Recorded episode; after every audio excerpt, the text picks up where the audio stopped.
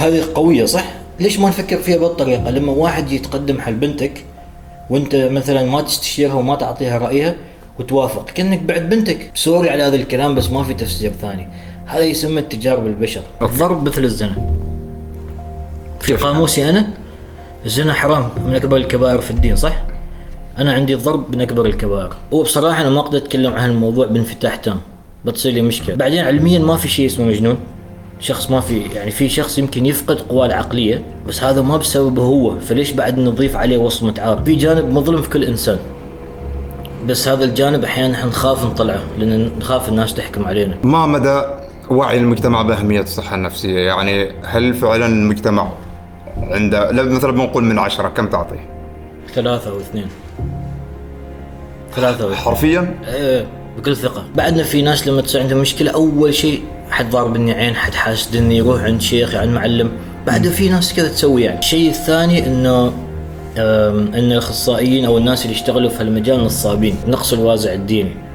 زين هذه أكبر مغالطة سمعتها في حياتي. ليش؟ لأنه قل أكثر شريحة عندها وسواس قهري الناس الملتزمة دينيا. تعرف الطامة الكبرى وين؟ عشان نتكلم بشفافية الطامة الكبرى ما هنا. الطامة الكبرى إنهم بيعيشوا مع بعض بيجيبوا أطفال وما يحبوا بعض وكل واحد يروح يسوي علاقة ثانية برا. هذه صدمة هذه كارثة. هذا اللي قاعد يصير ترى عندنا الحين. جلسة كرك حوار مشترك بين الضيف والهناء يركز معنا واستفيد يا الحبيب تابع معنا كل جديد. بودكاست. بدون تصنع وتقليد. بودكاست. بودكاست. لا لا لا لا لا لا. بودكاست. بودكاست. لا لا لا لا لا لا لا لإدارة قسم المحاسبة يسعدنا تواصلكم على الأرقام التالية.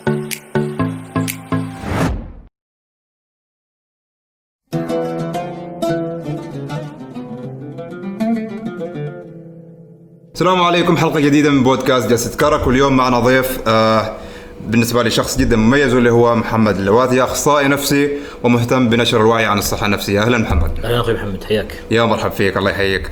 آه الأمانة هذا من المواضيع اللي ما سبق وناقشناها بعمق في البرنامج. تحدثنا عنها نوعا ما بطريقة سطحية في كذا حلقة. لكن هذا من الأشياء اللي جدا مهمة وفي نفس الوقت جدا مهمشة في المجتمع.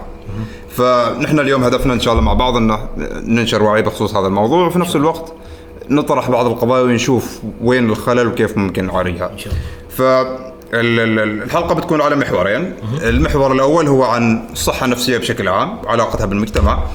والمحور الثاني هو عن الصحة النفسية والعلاقات وهذا أتوقع بعد إيه نفس موضوع دائما نتكلم فيه أيوة. يمكن أكثر موضوع ناس تواصلوا في معي عشانه اللي هو العلاقات أوكي ممتاز ممتاز ومحضرين له ممتاز. كمية أسئلة إن شاء الله تكون يعني شاء الله. على الموعد. فاول شيء يعني أنا لما تواصلت معك كنت ما أعرف هل اناديك دكتور آه أستاذ ولا لأن شفت في التعريف أخصائي نفسي. أيوه.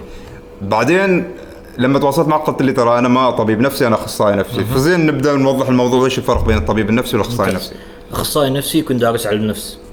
يعني إذا راح جامعة درس بكالوريوس في علم النفس مثل بكالوريوس تجارة هندسة هو تخصص ما له علاقة في الطب. وبعدين تروح تكمل ماجستير ضروري ضروري يكون عندك ماجستير عشان تمارس وتقدم جلسات. وبعدين إذا تحب تكمل دكتوراه هذا عشان إذا تريد تصير مدرس في جامعة محاضر في جامعة أو تريد تكون يعني باحث علمي على مستوى اعلى وبروفيسور وانت ماشي عاد انت حريتك الشخصية يعني.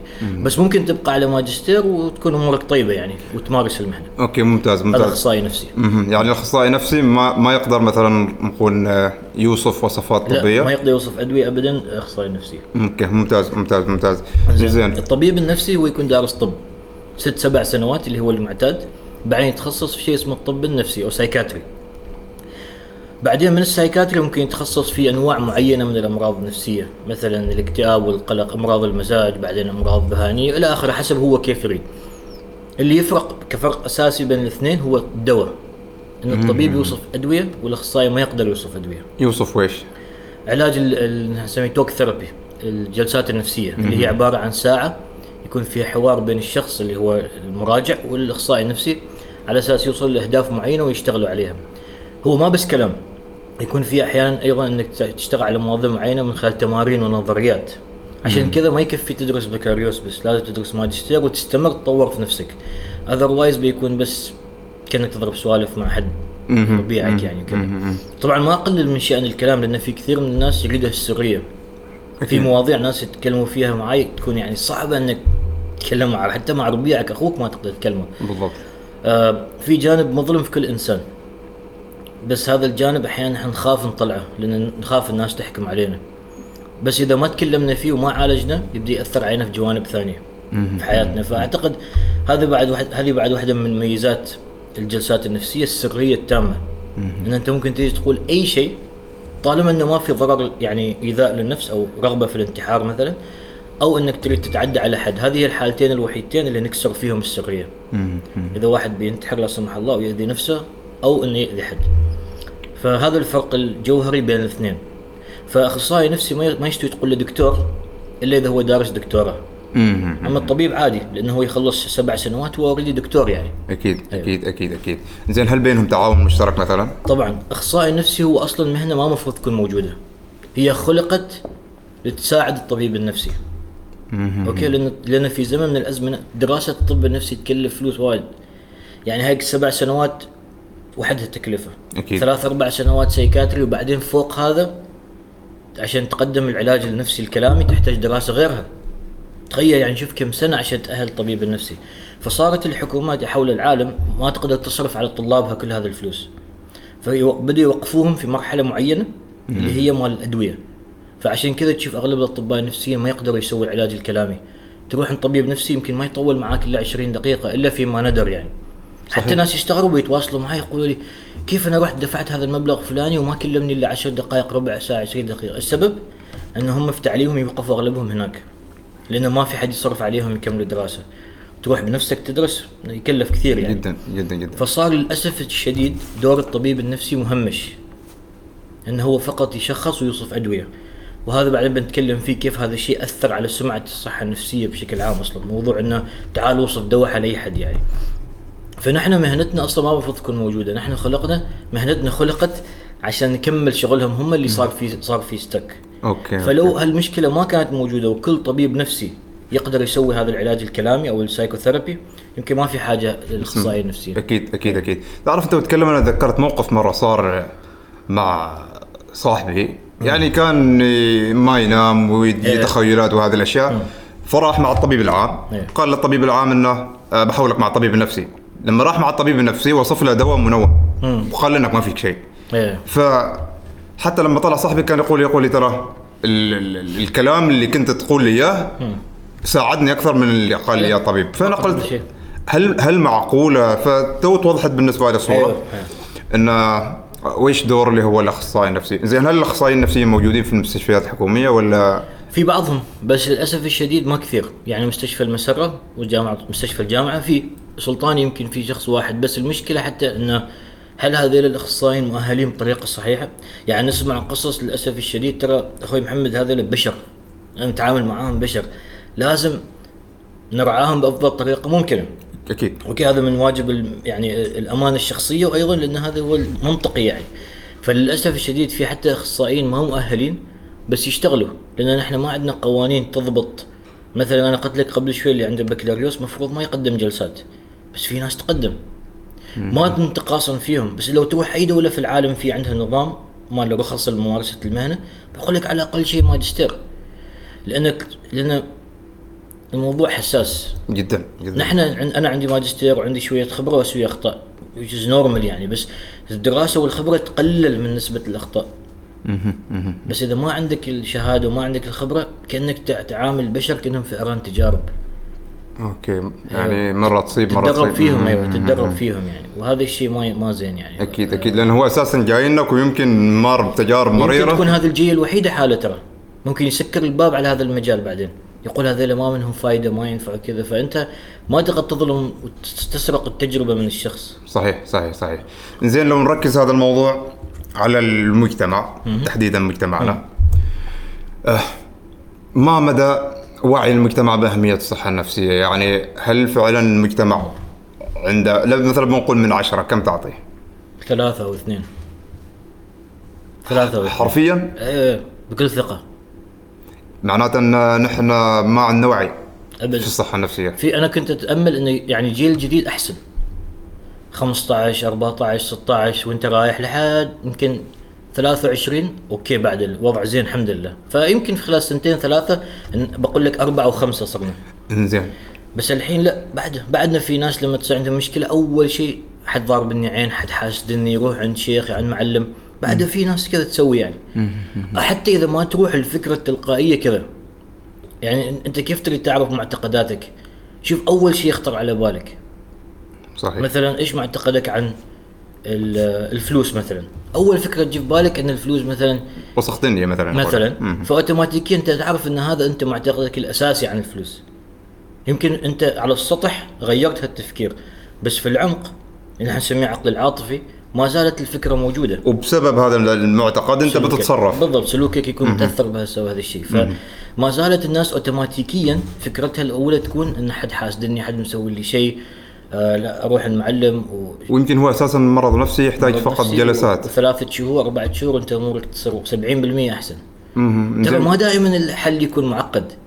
كيف الناس وأنا ألوم هذا الشيء على أول شخص ألومه على نقص الوعي هو ال- الإعلام وال قبل الإعلام الهوليوود movies الإعلام الأمريكي بالتحديد في السبعينات والستينات صور المرض النفسي بهذاك الفيلم سايكو. إن المريض النفسي شخص فاقد قوى العقلية وخطير على المجتمع وممكن يقتل أي حد. عندك الجوكر مؤخرا. ما أيوه. even though هو الفيلم رائع والتمثيل رائع جدا. جدا بس جالس ينقل فكرة إن ترى إذا أنت مريض نفسي ممكن إنك تسوي مظاهرة وممكن حتى تدمر وممكن حتى تقتل. بس أنا أتمنى إن نحن وصلنا شوية وعي نعرف إن هذا ترى superhero movie. يعني هذا ما حقيقي. أكيد. أيوه يعني حالات مثل هذه في ارض الواقع ما بس نادرة يمكن ما تحصلها. يعني إحنا كم عدد سكان العالم؟ 6 7 بليون آه نسمة. كم شخص في العالم يسوي جرائم بهالطريقة؟ ما في يعني. أنا ما جالي سمعت شيء لأن إذا صار بتطلع في الأخبار صح؟ طبعا. أكيد. فما صار شيء يعني. ما ما ما في مثال. هذا فيلم يعني. فيكشن ف زين آه قلنا ان وعي المجتمع آه بالنسبة لي أنا اثنين ثلاثة. اثنين وثلاثه قل ثلاثة. okay. okay ممكن يكون واحد ممكن يكون أربعة. ما تعرف إيه، يعني. بس تقريبا ما بين تقريباً الثلاثه هناك يعني. زين آه وش السبب؟ يعني هل مثلا بنقول الدولة أغفلت هذا الجانب ولا المجتمع هو أساسا ما يريد يتثقف ذا الجانب ولا وش بالضبط؟ هو وين هذه مشكلة عالمية ترى. مشكلة الصحة النفسية في م... كل دول العالم. أنا أحب أشوف أفلام وثائقية عن إجرام في اليوتيوب. في قناة اسم عادي أقول اسم القناة؟ عادي عادي عادي اسمها Criminally Listed okay هذا يخبرك عن اشياء يعني مثلا جرائم قتل serial killers ما أعرف إيش. روح شوف أمريكا وش يصير. okay مثلا هناك بعد شوية موضوع أخطر لأنه مسدسات على كيفك تروح تشتري من دكان مسدس يعني. فأنت تخيل فيك مرض آه، ما بس يمكن نفسي يمكن فيك مرض عصبي خلينا نقول زهايمر مثلا أو عندك آه، dementia خرف okay عادي إنك تشيل مسدس تقتل ناس وكذا أو خلينا نقول عندك بس غضب مشكلة مع الغضب. أنت تسوق السيارة يصير لك مثلا غضب إذا حد طلع قدامك عادي عندهم حد يطلع مسدس ويطلق على الثاني يعني. ف هناك نفس الشيء. هذيك الدولة اللي هي رائدة في المجال النفسي في أمريكا. تعاني. تعاني بسبب أن الإنسان بطبعه في هذا الزمن خاصة صار مادي جدا. يعني الفلوس هي اللي تمشي كل شيء. أكيد. فهم بيشوفوا يعني أنا عندي مثلا مليون ريال وأنا أقدر أسوي مشروع ب 800 ألف يدخل لي 800 ألف غيرها. بس أحتاج حال الصحة النفسية 300 ألف بينقص 100 ألف من المشروع. مستحيل أعطي 300 ألف على الصحة النفسية. Because I'm thinking يعني أريد أسوي ربح. أكيد. زين فالأشياء اللي تخص الإنسان وتنميته دائما تكون في المؤخرة. ما أعرف ليش. ودائما الأشياء اللي مثلا هي مثلا تتعلق بال business والاقتصاد وكذا I guess يعني نوعا ما منطقي لأنك تحتاج تعيش فلازم تسوي فلوس لكن لازم يكون في توازن. بالضبط. فهي مشكلة على صعيد العالم كله. آه وبالنسبة لنا نحن ما يختلف أحس. أحس إنه في كم دولة في العالم بس. ممكن الاختلاف الأكبر هو أن تركيبة مجتمعنا عاداته وتقاليده مجتمعنا مثلا يعني نكون واقعيين واجد حالة السالفة هي العيب غلط عن يقولوا عن يسمعوا فلنفترض مثلا إذا عرفوا إن مثلا في البيت الفلاني في شخص وهذا يعرف هذا قصة حقيقية إيه. في شخص مثلا آه، يروح مع طبيب نفسي خلاص هذاك البيت ما حد بيتزوج منهم إيه. ولا حد بيزوجهم إيه. آه هذول أكيد مجانين أكيد ما أدري وش إيه. كذا.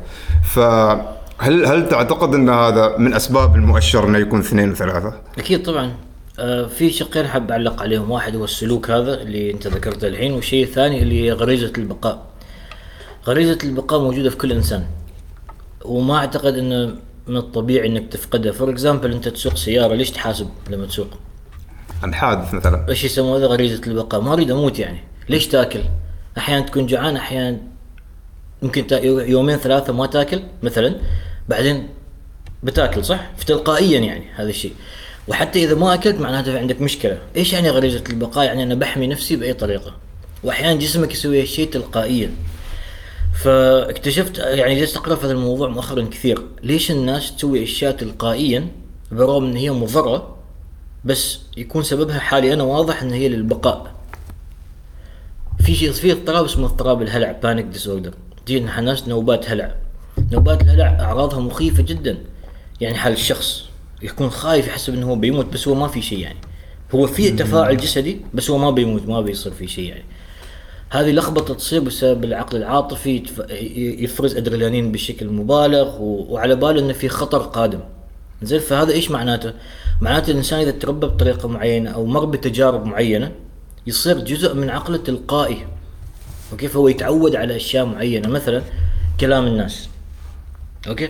إذا أنت في مجتمع يقول حال الطفل يقول حال لا تسوي ناس إيش بيقولوا عنه؟ لا تسوي خالك بيقول كذا عمك بيقول كذا. بيتبرمج من يوم صغير على هذا الشيء. بيصير هو خلاص هذا ال standard ماله. ان أنا لازم أعيش كذا بسرية وأخاف وما أسوي. وهذا غريزة البقاء. لأن أهله ربطوا البقاء بالسمعة. okay؟ لو لو أنت ما تعطي هذا الموضوع أهمية من البداية الإنسان ما بتصير عنده هالمشكلة. فهي مشكلة تتعلق في البيئة اللي أنت تربيت فيها. وليش غريزه البقاء؟ مثل ما انت ذكرت موضوع الزواج لكن خلينا نروح على شيء أهم اللي هو إنك أنت حقوقك الأساسية في الحياة مثل العمل okay؟ إذا أنا مثلا أنا عندي اكتئاب من عمر 15 سنة تقريبا وكان هذا واحد من الأسباب اللي أنا دخلت أدرس علم نفس عشان أفهم نفسي أكثر وكذا. وفي مرة من المرات سويت live مع معاوية في اليوتيوب وتكلمنا عن إدمان. أنا عندي تجربة مع الإدمان نفس الشيء وهو بعد أيضا يعني أو التعاطي هو بالنسبة له. ف أنا ما عندي هذا الشيء. يعني ما عندي هذا الخوف إنه أنا هذا الشيء يأثر على البقاء يعني. إن أنا أتكلم في هذا الشيء. بس في ناس إذا تكلم يمكن ما يحصل شغل. يمكن ما حد يوظفه. هل وصلنا لمرحلة إن أنا مثلا عندي مرض نفسي مدير يعرف بيوظفني بي- بيقول هذا إنسان ضعيف ما يستحمل. يمكن ما له علاقة هو بالشغل يعني ابدا. ابدا ما له علاقة بالشغل. الاكتئاب شيء تقدر تعالجه في ثلاثة إلى ست شهور في معظم الأحيان. إذا كان اكتئاب حاد بيطول. بس إذا اكتئاب متوسط شوية مرتفع شوية منخفض ثلاث ست شهور. وأنت تكون في حالة مستقرة جدا فحرام يعني. اذا آه آه ما بنخرج عن إطار المجتمع.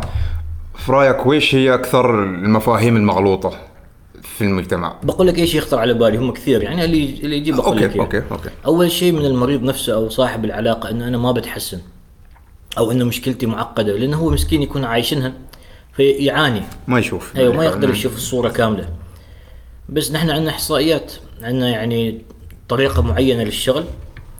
آه، أغلب الأحيان تضبط لازم يكون في margin of error يعني في كل شيء في الحياة. بس أغلب الأحيان مثلا في نظرية اسمها النظرية المعرفية السلوكية. آه، هي تقريبا من ناحية الأبحاث العلمية أقوى نظرية في علاج الأمراض النفسية. حسب النظرية المعرفية إذا أنت مارست هذه النظرية لمدة ثلاثة شهور تقريبا اكتئابك إذا كان متوسط أو أقل أنت تقدر توصل لمرحلة إنه خلاص تقدر يعني نقول 70 80% وصلت لمرحلة التعافي خلينا نسميها. فأريد أوصل رسالة للناس يمكن حد يشوف الحلقة وعنده مشكلة وحاسس ان هي كبيرة وكذا. أغلب الأشياء النفسية تنحل في هذه المدة الزمنية. من ثلاث ست شهور. تخيل أنت تعاني من شيء 15 سنة 20 سنة 10 سنوات هو بهالبساطة يعني. ما سهل بس بسيط. في فرق بين الاثنين. ما سهل بس بسيط. فهذا أول شيء. الشيء الثاني إنه إن الأخصائيين أو الناس اللي يشتغلوا في هالمجال نصابين. okay؟ سمعت هذه يعني مال الفلوس بس. okay okay. okay okay. أعتقد إن هذه الفكرة صارت بسبب بعض الأطباء والأخصائيين النفسيين اللي ما اللي تكلمنا عنهم في البداية، مثلا في طبيب يوصف دواء على طول بدون ما يعني مثلا ما كل حالة تستدعي دواء. ترى الأدوية الحديثة ما مضره مثل الأدوية القديمة، ما في إدمان ما side effect قليل جدا. بس ما الكل يحتاجها طبعا. بس ما كل حد يحتاجها. فأنت أنت من أمانتك المهنية لازم تخبر الشخص الاحتمالات الموجودة وإذا أنت ما تقدر توفر له أحدها تحوله عند شخص. يعني نحن نحول عن أطباء عادي عشان الأدوية دائما بس هم ما يحولوا بعضهم. بعضهم ما يحول عند أخصائيين. بس يوصف دواء يقول له تعال لي بعد شهر. فهذا واحد. وبعدين عندك الأخصائيين النفسيين اللي وما يضيفوا شيء حال ال patient أو ال client يعني مثلا أو ما يكون مدرب بطريقة صحيحة. للتوضيح ما كل أخصائي ترى يضبط مع كل إنسان. هذا الشيء أكيد يعني. أكيد. أنت مهما تدربت مهما سويت في أخصائي ما في أخصائي ما بيناسبك. أسلوبه طريقة تفكيره ستايله في الشغل. فما نتكلم عن هذا نتكلم عن الناس اللي يسووا أغلاط كبيرة. مثلا يكشفوا سريه الشخص وكذا و... مثلا ما يعطي 100% خلينا نقول. فهذا الشيء الثاني ونحن لا ما نصابين بالعكس.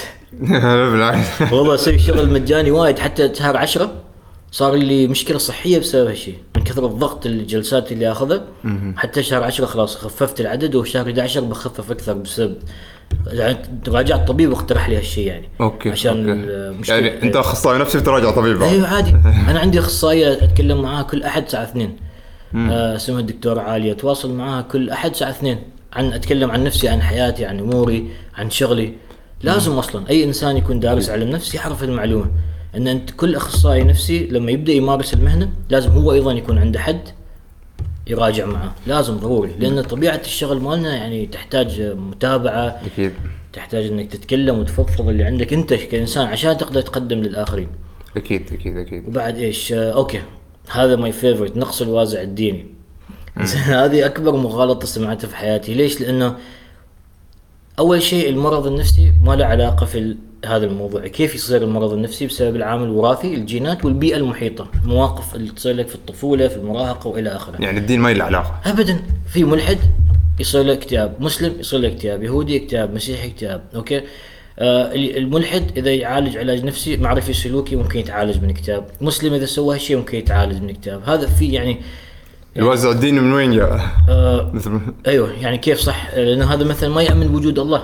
يعني شيء كبير صح؟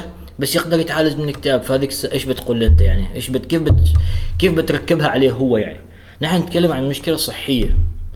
وأي شيء يتعلق بصحة الإنسان لازم يقاس. يعني كأنك تقول واحد جاز كام ما تقدر تقول لأنك ما فيك وازع ديني. بالضبط. بالضبط. بالضبط. الله ينور عليك. بالضبط. هي مثال مناسب جدا. ف آه، ما أعرف ليش الناس مهووسة بهالموضوع صراحة. أنت إيش مصلحتك من هذا الموضوع ما مصلحتك تشوف الناس بخير؟ ولا عندك شيء معين تحب تسويه ثاني يعني ما فهمت أنا الموضوع. جالسين نقدم لك الحل بس أنت ترفضه وتصر على إن أنت كلامك صح. فأنا ما فهمت يعني هذا دارس سبع سنوات هذا عشر سنوات مكرس حياته على هذا الشيء ويقول لك الحل. ما يعطيك نظرية أو فرضية يقول لك هذا هو الحل يعني من زمان ترى الناس عارفة حل الاكتئاب كذا كذا واحد اثنين ثلاثة. فأنت ليش تصر إن الموضوع نقص وازع الديني فأنا بطلب من الناس اللي يفكروا بهالطريقة خذ خمس دقائق واسأل نفسك. أنت تريد هذول الناس يصيروا زينين ولا أنت تريد تتنمر عليهم؟ أو تريد يعني تحسس نفسك إن أنت أحسن منهم؟ وليش واثق ب- يعني بهذه الدرجة؟ بالضبط. وش دليلك أنت أصلا؟ لأن موضوع الاكتئاب أنا أركز على الاكتئاب إنه هو يعني أكثر شيء منتشر فأستعمله كمثال دائما. في نظريات آه، يعني انبنت على إثبات علمي دراسات علمية okay؟ مشكلة الوازع الديني كيف تقيسه؟ يعني أنا عندي clients عنده يعني اغلب أكثر شريحة عندها وسواس قهري الناس الملتزمة دينيا. وهذا مرض نفسي اسمه OCD زين طهارة يعيد الصلاة مثلا يعيد الوضوء أيوه وضوء وضوء بعد. ف يعني في واحد حتى في الحج وسوس إنه هو ما سوى حج صحيح يصير مرة ثانية وكذا. في أشياء يعني توقف حياة الشخص. أنا ما أقدر أذكر التفاصيل عشان السرية بس قبل أسبوع تقريبا أحد الدول الخليجية نحن عندنا آه، في المذهب الشيعي شيء اسمه رادود اللي يقرأ نوحيات أيوه أيوه. تواصل معي يقول لي أنا عندي هذا OCD. يعني عندي وسواس مال الطهارة وموقف لي حياتي كامل. هذا إنسان طول حياته في المأتم في المسجد. زين قبل خمس سنوات لما كنت أشتغل في الوزارة إمام مسجد. إمام مسجد عنده قلق اجتماعي ما عنده OCD عنده قلق اجتماعي. لما يأم بالناس في الصلاة يتأتأ يخاف. لأنه هو إيش إيش الفكرة اللي كانت متعبت لنا؟ إنه هو صوته شوية كأنه جاي على يميل للانوث أنوثة شوية. أوكي؟ فهو كان خايف إنه هو يقرأ وهم يضحكوا عليه يحكموا عليه. فهذا الشيء قلق الاجتماعي هو أعراضه كذا أصلا. إن أنت تفكر في كلام الناس وما إيش يحكموا عليك أو إيش يفكروا فيه فما كان يقدر يسوي شغله. صحيح. زين فهذا وش نقول عنه هذا؟ كيف تقول على إمام مسجد إن أنت ناق عندك نقص في الوازع الديني؟ هذه مغالطة مغالطة كبيرة. في المخ يعني. بالضبط مغالطة منطقية كبيرة. زين آه، يمكن من أكثر المفاهيم المغلوطة اللي أنا دائما أسمعها تتكرر هو إن أي شخص يمكن حتى ذكرناها نحن قبل شوية في في الحلقة أي شخص يريد يروح مع طبيب نفسي أو إنه يروح مع طبيب نفسي يروح بسريه تامه بدون عن حد يشوفه وفي نفس الوقت يخاف من وصف إن الناس يوصفوه بأنه مجنون. أيوه فباعتقادك وي- ويش سبب هذا اللغط اللي حاصل يعني؟ يمكن هو مثلا نقول عنده مثلا آه، مثلا اكتئاب يحتاج كل الموضوع ما فيه ثلاثة أشهر. فحتى أذكر في في نظرية تقول لك إنه ما أذكر وش اسمها بالضبط بس فكرتها إنه إذا هذا الشخص كل المجتمع يشوف عليه إنه هو مثلا بطل هو بيعيش إنه هو بطل. بس إذا كل المجتمع يشوف إنه هو مجنون هو تلقائيا بيسوي مجنون. بيتأثر لازم. بيتأثر لازم. بيتأثر أكيد. فأتوقع ان يعني هذا هذه الأشخاص يعني أنا كنت أعرف حتى كنا نتناقش تحت الهواء ان في كذا شخص أيام الجامعة كان لما يروح مع الطبيب النفسي يروح بسرية و وبعدين لما عرفت قال لي السبب هو انه أخاف يقولوا عني مجنون. بالرغم من أنه هو كان من أعقل الناس اللي أنا عرفتهم. أيوة، أيوة. فباعتقادك ويش السبب؟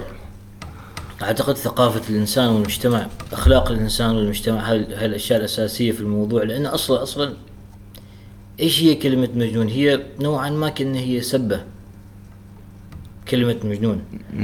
فهل هي أصلا من الأخلاق أنك أنت من الأساس توصف أي حد مجنون أول شيء كمبدأ يعني ما مفروض نستعمل هالكلمة مثل ما أنت مثلا ما تستعمل كلمة غبي مع حد يعني أنت حصد صاحبك مثلا سوى شيء أنت تشوف أنه هو غباء بس أنت لأنك تعزه وتحترمه ما بتقول له يا أخي أنت غبي؟ إلا بالمزاح يعني طبعا. هذاك اللي أنت هو كلوز ويعرف أنك ما تقصد بتقول له أنت يا أخي غبي بس ان جنرال ما بتقول حال ناس بشكلهم أنت غبي صح؟ أكيد. يعني بس نفس الشيء ليش ن... ليش نحس بالأريحية إن نستعمل هذه المصطلحات؟ ليش وصلنا لهالمرحلة إن كلمات الذم والكلمات اللي تحبط الآخرين صارت شيء عادي يعني هل هذا من الأخلاق؟ ما اظني ما ما أعتقد يعني فطبعا إحنا ما عايشين في المدينة الفاضلة بس في أشياء بديهية إنك أنت ليش تستعمل هالمصطلحات من الأساس ف بعدين علميا ما في شيء اسمه مجنون شخص ما في يعني في شخص يمكن يفقد قواه العقلية بس هذا ما بسببه هو. فليش بعد نضيف عليه وصمة عار هو مسكين يحتاج مكان يعيش فيه بكرامة وبأمان وسلام. مثل مستشفى مثلا أو دار رعاية. تروح تزيده بعد أنت ضغط وتخلي وضع أهله أصعب. تعرف مين اللي ياكلها أهل الأهل. أكيد أكيد.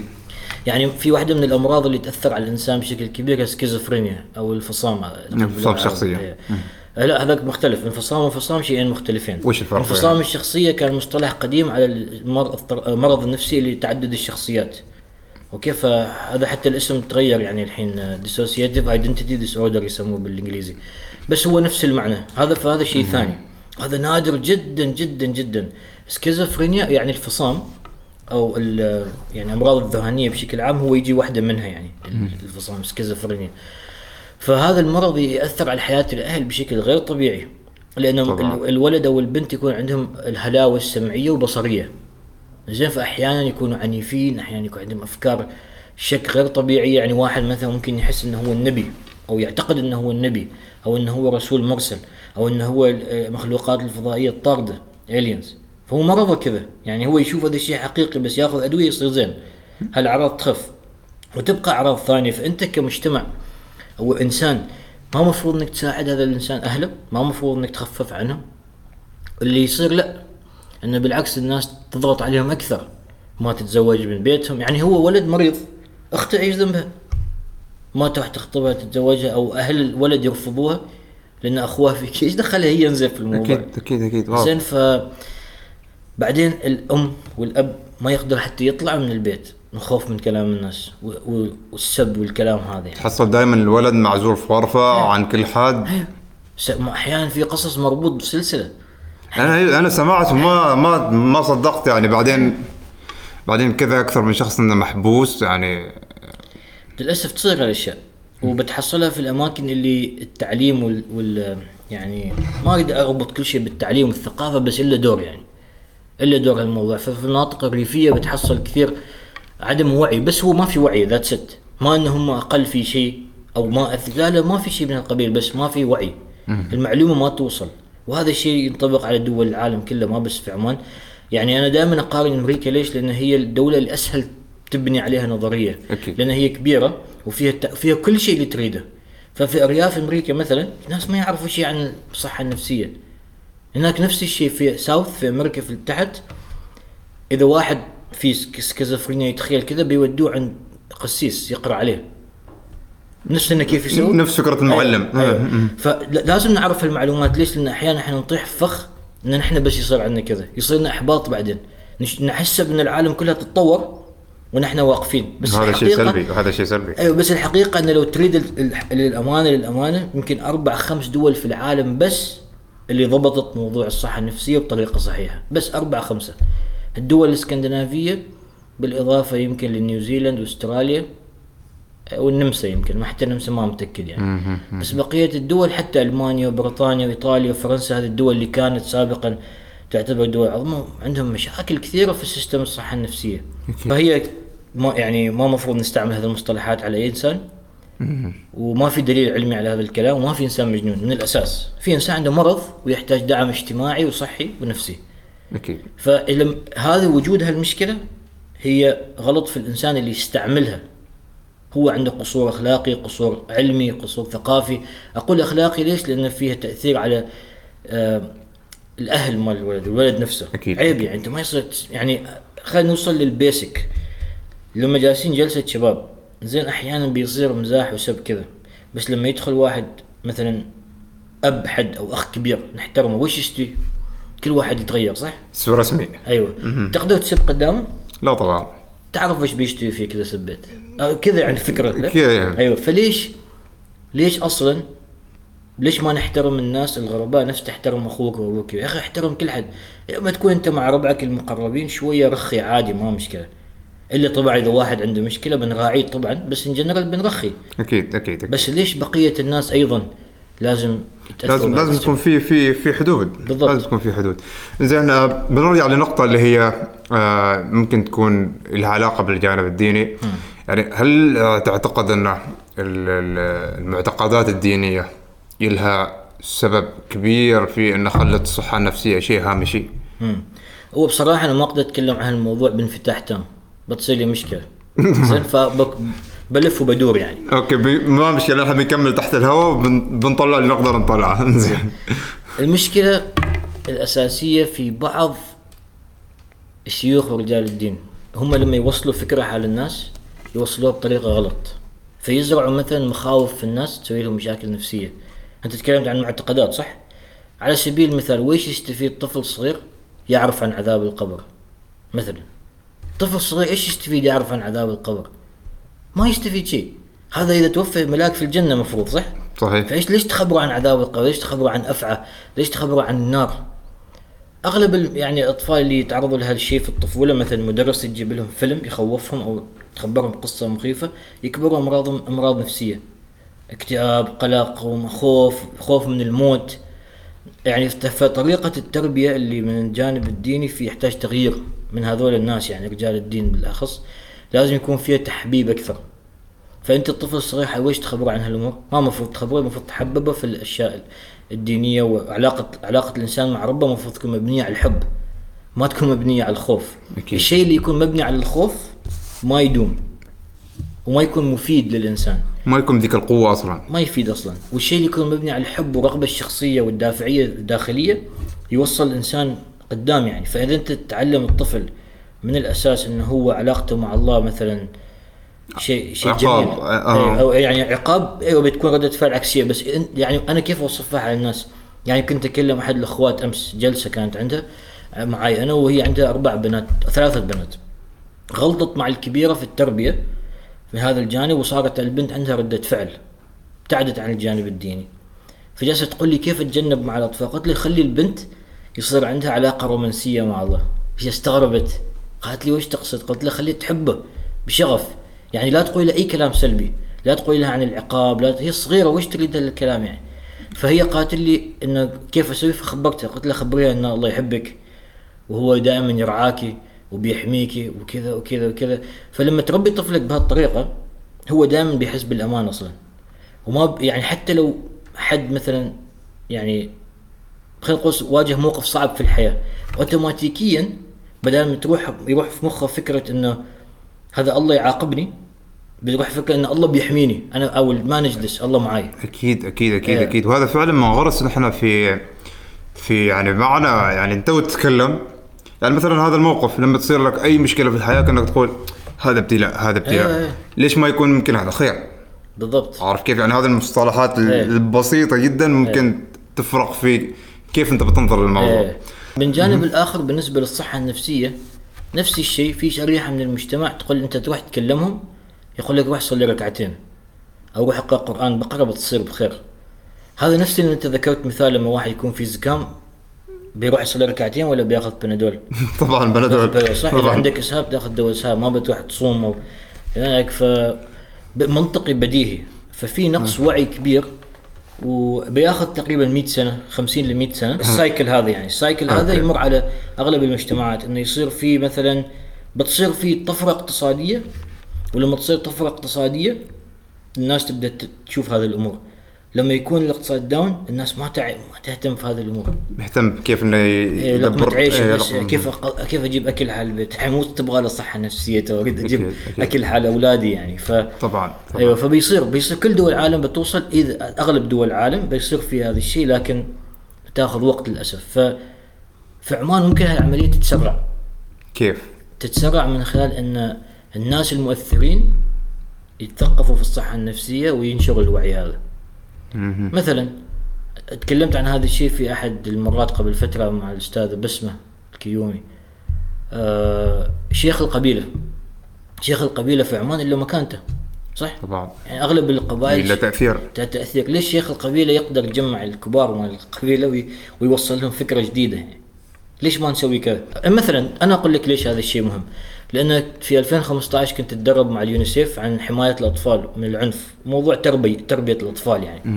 صدمني الدكتور اللي كان يشرح هو دكتور مغربي بروفيسور مغربي إنه يقول لك إذا أي دولة تحمل أفرادها من العنف الأسري في خلال عشر سنوات ممكن تسوي 180 في اقتصادها. في عشر سنوات 180 الاقتصاد يصير أحسن. هذه نسبة كبيرة جدا وكان يعني في أرقام وإحصائيات ودراسات الحين ما تحضرني يعني من زمان هذا الكلام. فلما شفت ارتباط الاقتصاد بالعنف والصحة النفسية يعني كل ما زادت الصحة النفسية كل ما تحسن الاقتصاد. وكل ما زاد الاقتصاد يتحسن يعني في في شيء بينهم يرتفعوا مع بعض يعني وينخفضوا مع بعض. يعني ت- نقض إذا بنسوي قراءة نعم. سريعة للموضوع الاقتصاد تقريبا تو في كل دول العالم منها دولتنا أيوة. إن الاقتصاد داون أيوة. ويزيد عليه إن أساسا من من قبل ان يجي كورونا أسعار النفط آه، نازلة بالضبط. فكلها هي عوامل معناتها بالضبط. نقدر نقول إن الصحة النفسية نعم. تو ممكن تكون يعني أنا شفت إحصائية آه، لدولة خليجية إن في خلال فترة كورونا هذه السبع أشهر إن آه، يعني تقريبا 23% من سكان هذيك الدولة جاهم اكتئاب صح فالموضوع ما في ترى يعني مثل ما يقول ما مزح الموضوع. ما سهل أيوة. ما سهل ما سهل هذا. الشيء اثر على حياة العالم كله البشر كلها في اقتصاد واحدة من الناس خسرت وظائفها شركات صارت تسرح ناس ونقص رواتبهم ما عندهم فلوس ما يجيبوا income أكيد. كيف بيدفع ناس رواتبهم ف هذا الشيء أدى إلى عنف اسري ادى إلى اكتئاب ادى إلى قلق. يعني في مرة خذيت جلسة مع واحدة من إخواتي من دولة عربية بس مقيمة في عمان كانت فاقدة السيطرة على قواها العقلية. يعني مسوية معي session أنا أخلي التليفون في stand كذا. أنا قاعد أشوف أقول هذه لازم تروح المستشفى الحين. يعني كانت في حالة يعني هلع غير طبيعية. والسبب؟ أن عندها health anxiety قلق متعلق بالصحة. أنه يصير فيها كورونا وتموت. نعم. الناس اللي عندهم health anxiety يكونوا قلقين بخصوص الأمراض. هم اللي مرضوا بسبب هذا بسبب هذه الأفكار السلبية والضغط النفسي يصير مناعتهم تضعف فيكونوا عرضة أكثر. آه، بس هي كانت مرة يعني ف أيوه صح يعني فترة صعبة جدا على الجميع وإن شاء الله تعدي على خير إن شاء إن الله. شاء الله إن شاء الله. زين إحنا تكلمنا عن آه، موضوع العنف هذا حاطين له محاور الله. بنرجع له إن شاء الله. آه، تكلمنا عن ال- الناس اللي فيهم أو كيف ممكن تعالج اللي هي صحتك النفسية. وبعض المفاهيم المغلوطه بنتكلم عن الناس اللي بعدهم ما وصلوا حل هذه المرحله اللي هم الأشخاص العاديين. كيف ممكن تحافظ على صحتك النفسية؟ في علم النفس الحديث ما في شيء نسميه شخص عادي. هذه ترى شيء جديد يعني فكرة جديدة في علم النفس الحديث بسبب نظرية اسمها acceptance commitment theory نظرية التقبل والالتزام. نظرية علاجية يعني. ففيها فكرة من أحد أفكارها إنه ما في إنسان بين قوسين طبيعي لأن أصلا إيش هي طبيعي؟ هل هي الخلو من الأمراض أو الحالات النفسية؟ بيست على اللي نشوفه يعني ما حد طبيعي. 90% من ال population ما طبيعي. فنحن قلنا بدل ما نصنف الناس بمسميات كذا نقول إن البشر يمروا بتجارب في أوقات مختلفة في حياتهم وما نركز على المسميات نركز على الحلول. أوكي. فاذا أنت عندك مشكلة ابحث عن الحل. ما يحتاج تطلق عن نفسك إن أنت مريض أو ما مريض أو طبيعي. أوكي إذا بغينا نوصف هذا الأشخاص هل نقول يعني الأشخاص اللي يمروا بتجربة تجربة حياة؟ مثلا أيوة. يعني خلينا نقول. هو باللغة العربية ما ما أعرف كيف أوصف لك إياه. بس نحن بالإنجليزي صرنا نسميها psychological well-being صحة نفسية يعني. أوكي. صحة النفسية ما بخير. أنت كيف تحافظ عليها؟ تحافظ عليها أول شيء خلينا نقول في عوامل خارجية وداخلية. العوامل الداخلية إنك أنت تفهم نفسك آه، تعرف مخك كيف يشتغل من ناحية الأفكار والمشاعر والذاكرة آه، والانتباه وهذه الأمور. وإذا عندك صدمات مريت بها سابقا في حياتك أنت مسؤول عن انك لما تكبر تبحث عن حلول. فهذا الشيء من نفسك. وبعدين الرياضه النظام الغذائي النوم آه، العادات اللي غير الأش... والصداقات الاجتماعية أيضا. فهذه أشياء كلها الانسان يقدر يسويها بروحه. أكيد أكيد. طبعا ما نقدر نكون بيرفكت بس نحاول يعني. على الأقل شيء شيئين من هذه الأشياء مثلا 30 دقيقة من الرياضة ثلاث مرات في الأسبوع مشي. اشيل هي الاشياء البسيطه أيوة. ال basics اللي تشرب ماي بشكل كافي. أوكي أشياء مثل هذه. تنام تنام زين. تنام زين. تجلس مع شباب ربع إيجابيين. ترى على فكرة في ناس عندهم مثلا خلينا نقول اكتئاب منخفض. يعني حدته ثلاثة من عشرة. ما يحتاج يروح ولا طبيب ولا أخصائي ولا شيء. تعرف يحتاج يسوي؟ يروح الجيم يسوي رياضة. ويجلس مع أصدقائه. fun يعني أموره طيبة.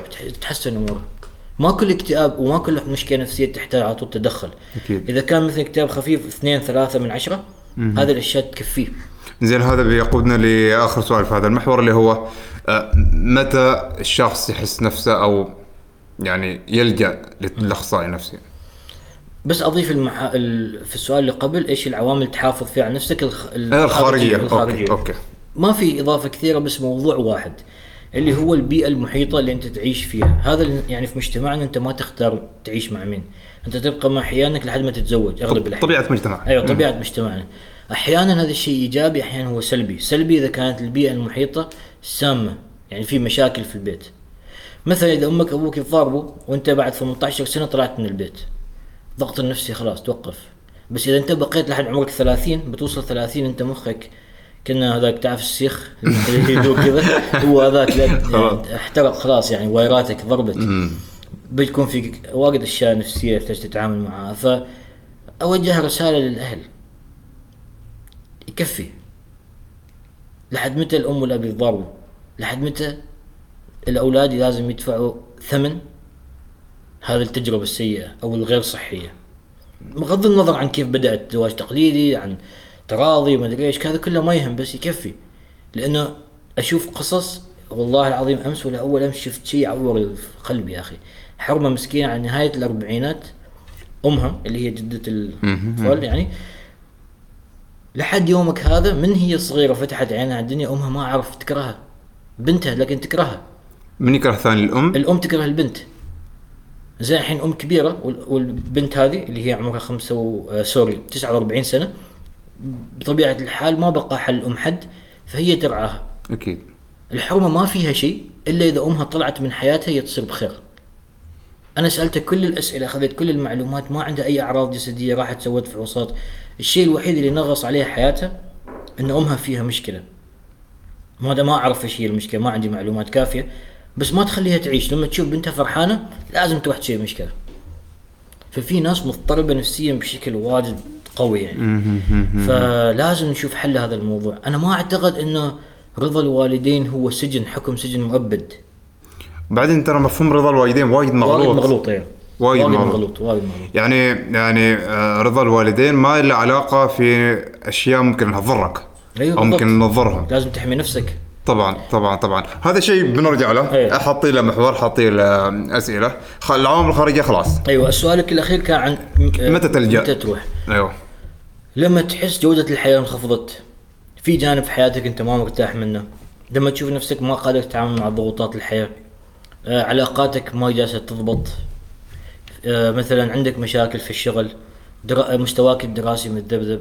مريت بتجربة سابقة في حياتك سواء كان عنف أو شيء مضر يعني نفسيا أو أثر نفسيا تحس إنه ظهر على السطح مرة ثانية على مستوى الأفكار وكذا.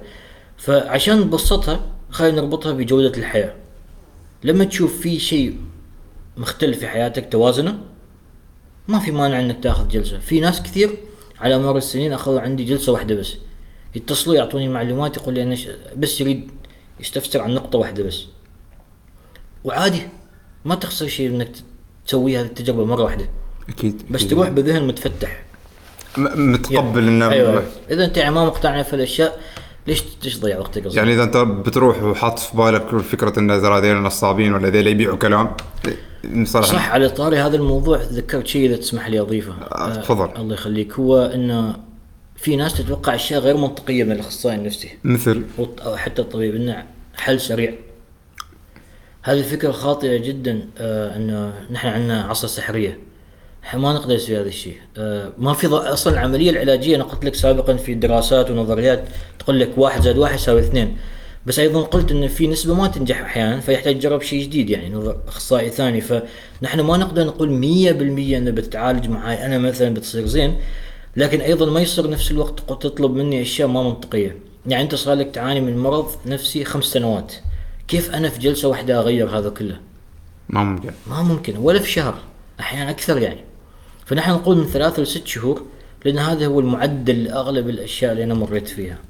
حسب الدراسات أيضا يعني. بس ممكن في حد أقل شوية أو أكثر شوية. بالضبط. أم. في في احيان أكثر بواجد ما شوية. ولكن عادي. هاي صحتك لازم تستثمر فيها. أكيد لأن نفس ما قد ما معقولة مثلا في خمسة أو عشر سنوات أنت تعاني من مشكلة. أيوه أيوه. وأحداث سابقة وعقد وغيره وغيره وغيره وغيره وفجأة تريد تعالجها في جلسة صح، ساعة صح. أو ساعتين. بالضبط. أيوه يحتاج وقت أكثر يعني.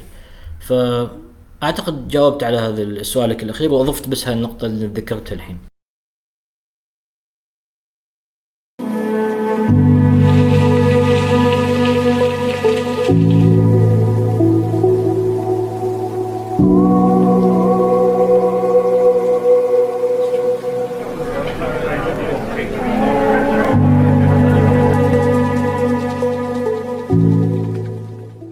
نرجع بعد فاصل قصير. آه بندخل في المحور الثاني وهو عن نفس الشيء الصحة النفسية بس بنتكلم أو بنحطها في إطار العلاقات.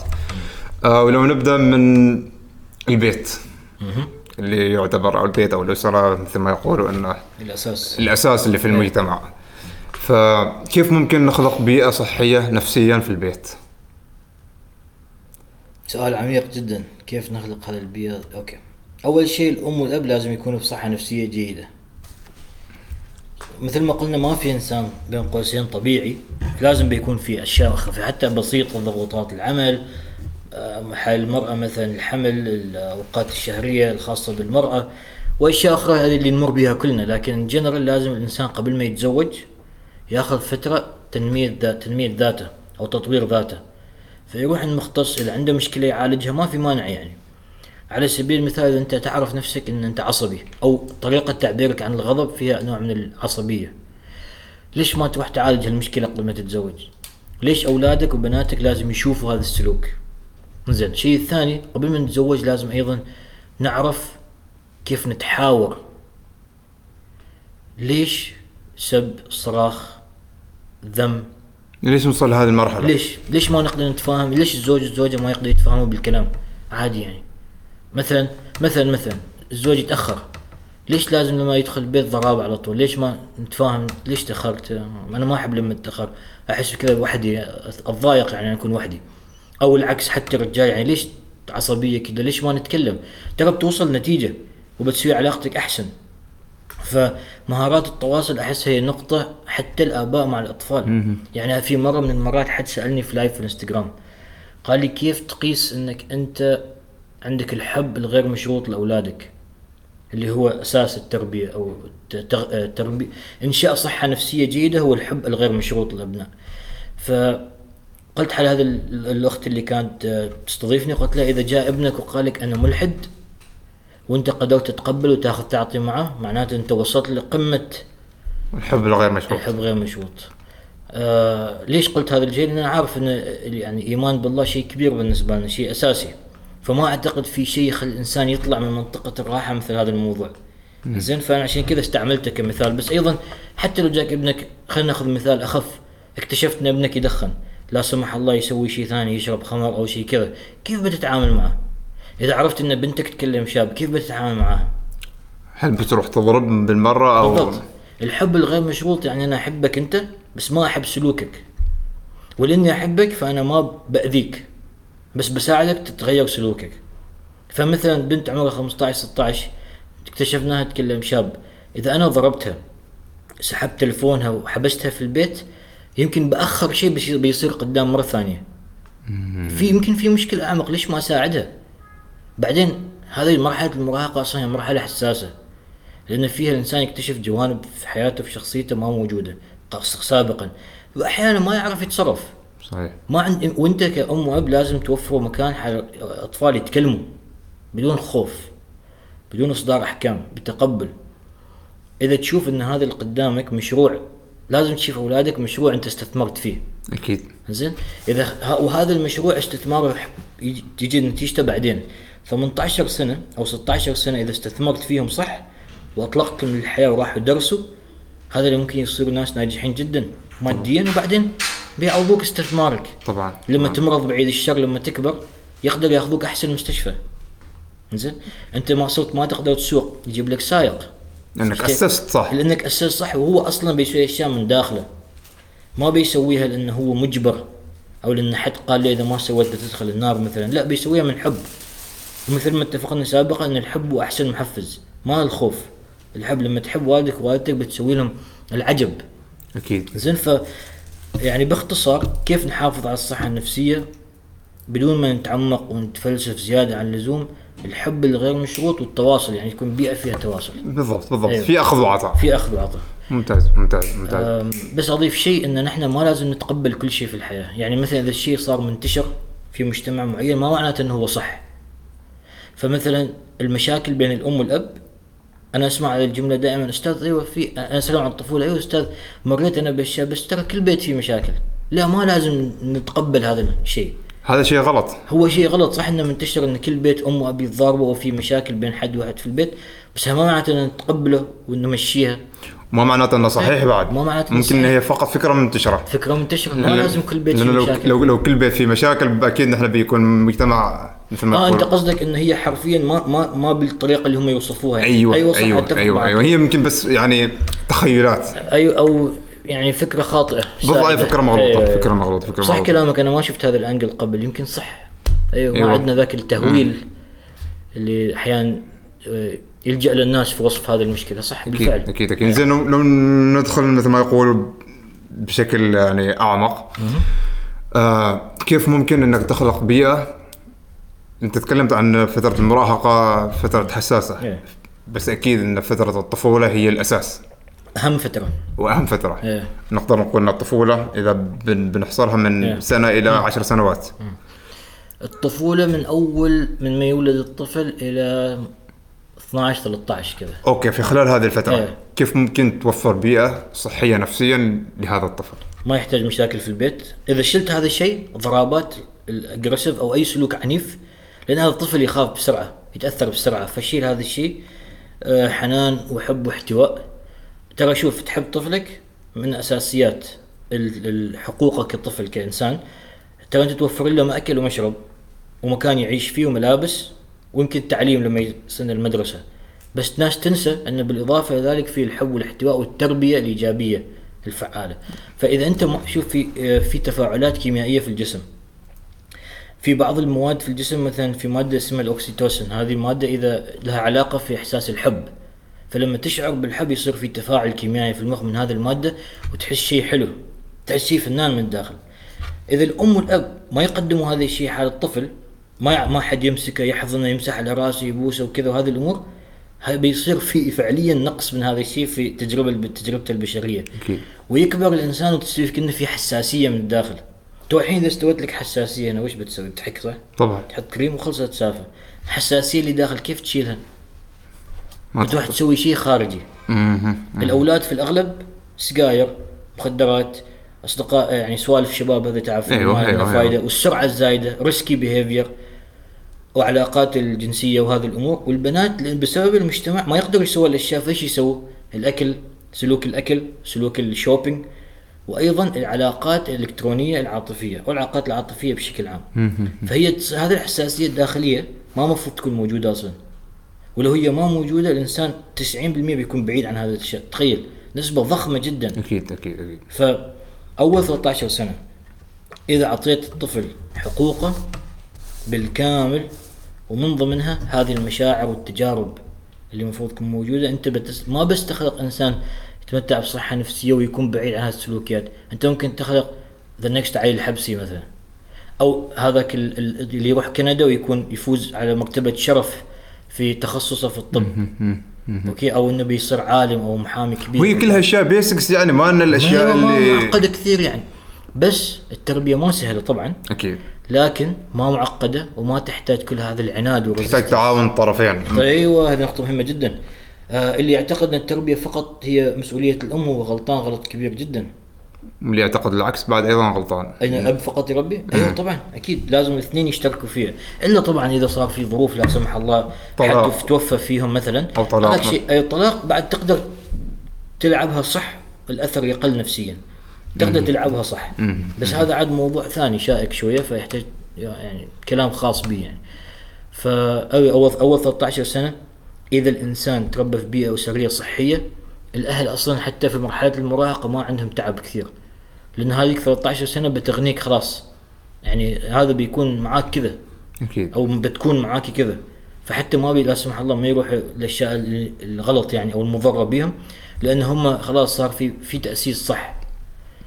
فأنا قلت ذيك آه، مفهوم الحساسية الداخلية هي أصلا ما كذا فعليا بس هاي مجرد تشبيه للحالة النفسية اللي يمر فيها الإنسان كأنه هو يبحث عن شيء.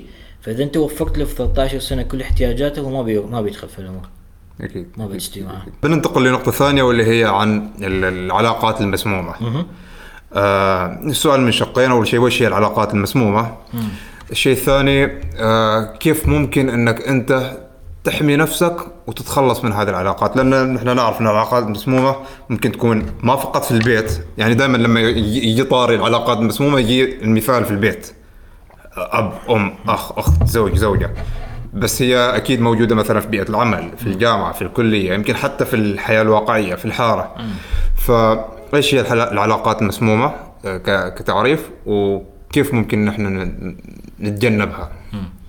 العلاقات السامة باختصار هي علاقة العلاقة تكون بين شخصين أو أكثر يعني مثلا الأم والأب مع الطفل أو شريك الحياة مع شريكته وتكون فيها أنماط سلوك غير صحية ويكون فيها الضرر يقع على الطرفين أو أحدهما آه هذا موضوع كتب كتب انكتبت فيه زين آه، بس آه، تساؤل وش هي أنماط أنماط السلوك الغير صحية؟ كثيرة بن- بنتطرق لها مع الأمثلة ومع لما نتكلم. يعني مثلا على سبيل المثال آه، في في مهارات التواصل في ثلاث أنواع. passive assertive و aggressive ال passive هو الخاضع أو الخامل أو الخامد. واحدة فيهم اللي يناسبك تستعملها. assertive اللي هو الحزم وال aggressive اللي هو العنف. هذه مهارات التواصل الثلاثة. ال passive هو إنه يكسر نفسه علشان الآخرين أو يقلل من احترامه لنفسه عشان الآخرين. على سبيل المثال مثال كلاسيكي يمر عليه كثير. الأم اللي ما تقول شيء على زوجها اللي يضربها يخونها وهذه كلها سلوكيات سامة. الاجريسيف اللي هو يقلل من احترام الآخرين عشان نفسه أو عشان مصلحته هو أو فائدته. فمثلا الأب اللي مثلا يسب ولده مثلا على شيء يعني على أي شيء لأن السب ما مقبول من الأساس. اللي في النص هو اللي نبحث عنه اللي هو الحزم اسرتف لأن هو أنت تحترم نفسك وتحترم الآخرين. يعني توصل لنقطتك بدون ما تقلل من قيمة الآخرين. وبدون ما تكسر نفسك. بدون ما مثل ما يسوي ال passive يعني. فهذا هذا هو خط آه، آه، طرق التواصل. اثنين غير صحية واحدة صحية. فهذا الشق مال مهارات التواصل أو ال communication in general يوضح لك بعض ال- السلوكيات السامة كيف ممكن تظهر. بس في أشياء أعمق اللي هي الأشياء النفسية العنف النفسي التلاعب النفسي. هذا هذا الموضوع انكت يعني بودكاست واحد مستحيل تعرف هذا إيش يحتاج له؟ يحتاج له مسلسل Netflix season seasons عشان تتكلم عن كل شق في حلقة نص ساعة مثلا. كذا عميق يعني. فبنحاول نتطرق لبعض الأشياء يعني. على الأقل نقيسها على مجتمعنا. على مجتمعنا. تبدأ القصة يا عزيزي علاقات السامة في البيت كبداية. من الأم والأب مع الطفل.